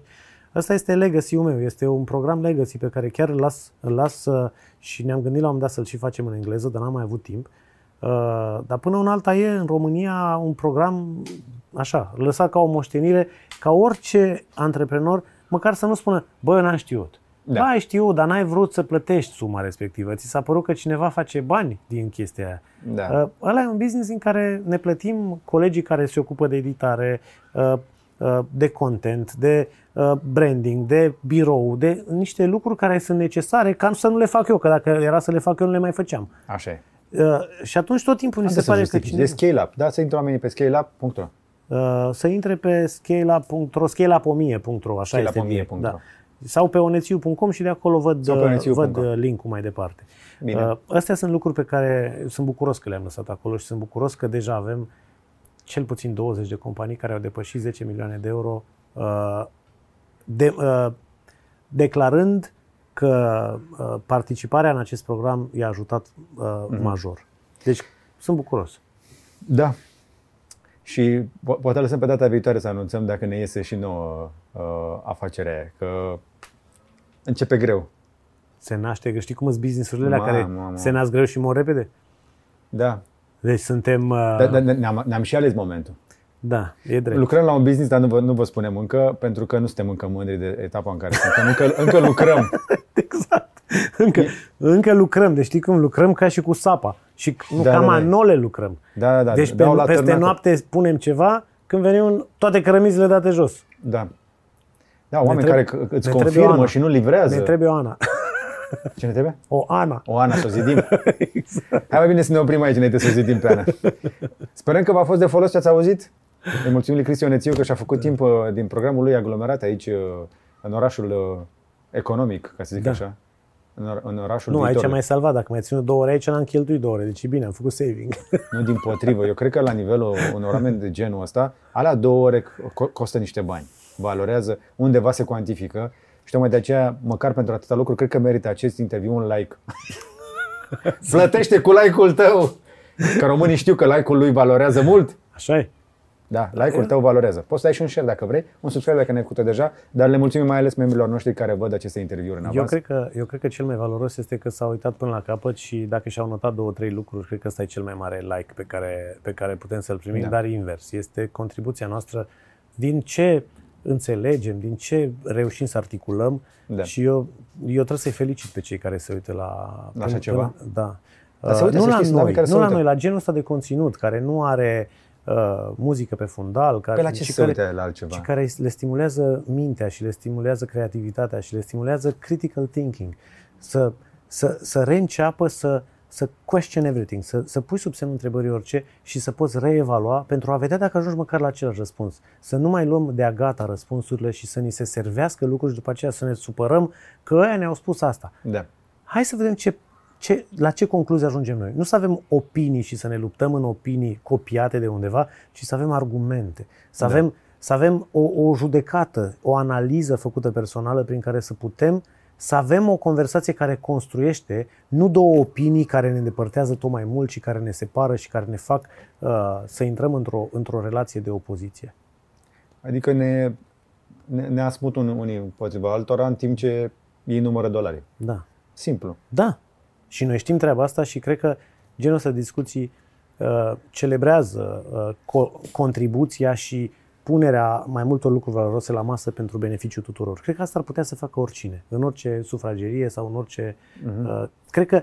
Uh, Uite o provocare. Pun, strângeți-vă cu niște prieteni într-o sufragerie și încercați să aveți o astfel de conversație. în care să nu aveți uh, nu, da, să nu spunem uh, nu, ci să punem uh, da și. Adică tu știi ceva, eu știu ceva și la final plecăm îmbogățiți amândoi cu, cu, cele, Da. două, cu cele două informații și ne mai gândim și mai evaluăm și mai... Dar nu o spunem din start. Nu, nu, nu, nu e așa, îți spun eu cum e. Dar de unde știi? Că am citit eu nu știu unde. Hai să evaluăm toate sursele, hai să vedem din mai multe perspective, hai să ieșim din bula noastră de, de artificial intelligence și de ce ne, ce ne livrează uh, uh, algoritmul din jurul nostru ca să continuăm să credem tot mai tare ceva. Hai să, hai să deschidem Google-ul cu modul uh, incognito și să căutăm niște lucruri ca să nu mai ne dea doar ce vrem noi să auzim. Hai să cunoaștem oameni care sunt diferiți de noi și care la început par contondenți, dar ne îmbogățesc. Interesant e să găsești un om care să te contrazică fain. Da. Nu să-ți dea în cap, Da. ci să pună ceva la masă, să spună, uite de ce cred eu asta. Asta, asta este efectul fiecarei conversații cu Cristian Ețiu. Nu te lasă să crezi că ești prost, dar te lasă să înțelegi că mai ai multe de învățat. Pentru că el citește mai mult ca tine, nu neapărat că are mai mult ca tine. Despre asta e vorba. Și și-a câștigat timpul ca să poată să citească mai mult, nu? Că de fapt da. ăsta era skepsisul. Dar mai bine să ne oprim aici, că s-au, s-au terminat nu știu câte baterii. Cedează chestiile astea pe aici. Suntem pe baterii în Dubai. Îți mulțumim că ți-ai făcut timp. Cu drag. Am făcut acest interviu la cei de la Palazzo Versace, le mulțumim pentru găzduire, dacă îți vine să crezi. Da. Nu suntem M-am chiar uitat și acasă la m-am Cristian uitat Ețiu. și- Cum era? Dar la și tine- acasă. Acasă la Cristian Ețiu cu uh, Versace lângă noi. Cu... Nu, dar aici trebuia o vedetă din asta care să facă ceva Da, mai mă, pe da, așa e. emoțional, Așa așa, e. mai pe... Așa să e. gătim un Da, bucăt. nu, nu prea sunt potrivit în contextul ăsta, dar mă rog, a fost Nu e, la el acasă nu e așa, vă spun eu, nu e. Deci, vedeți decorul ăsta? Nu e așa la el. cam acolo exact pe dos. Exact pe des. Încă o dată, mulțumim. Mulțumim, Cristi, pentru timpul tău, le mulțumim celor care ne-au urmărit, iar până data viitoare să vă fie numai bine.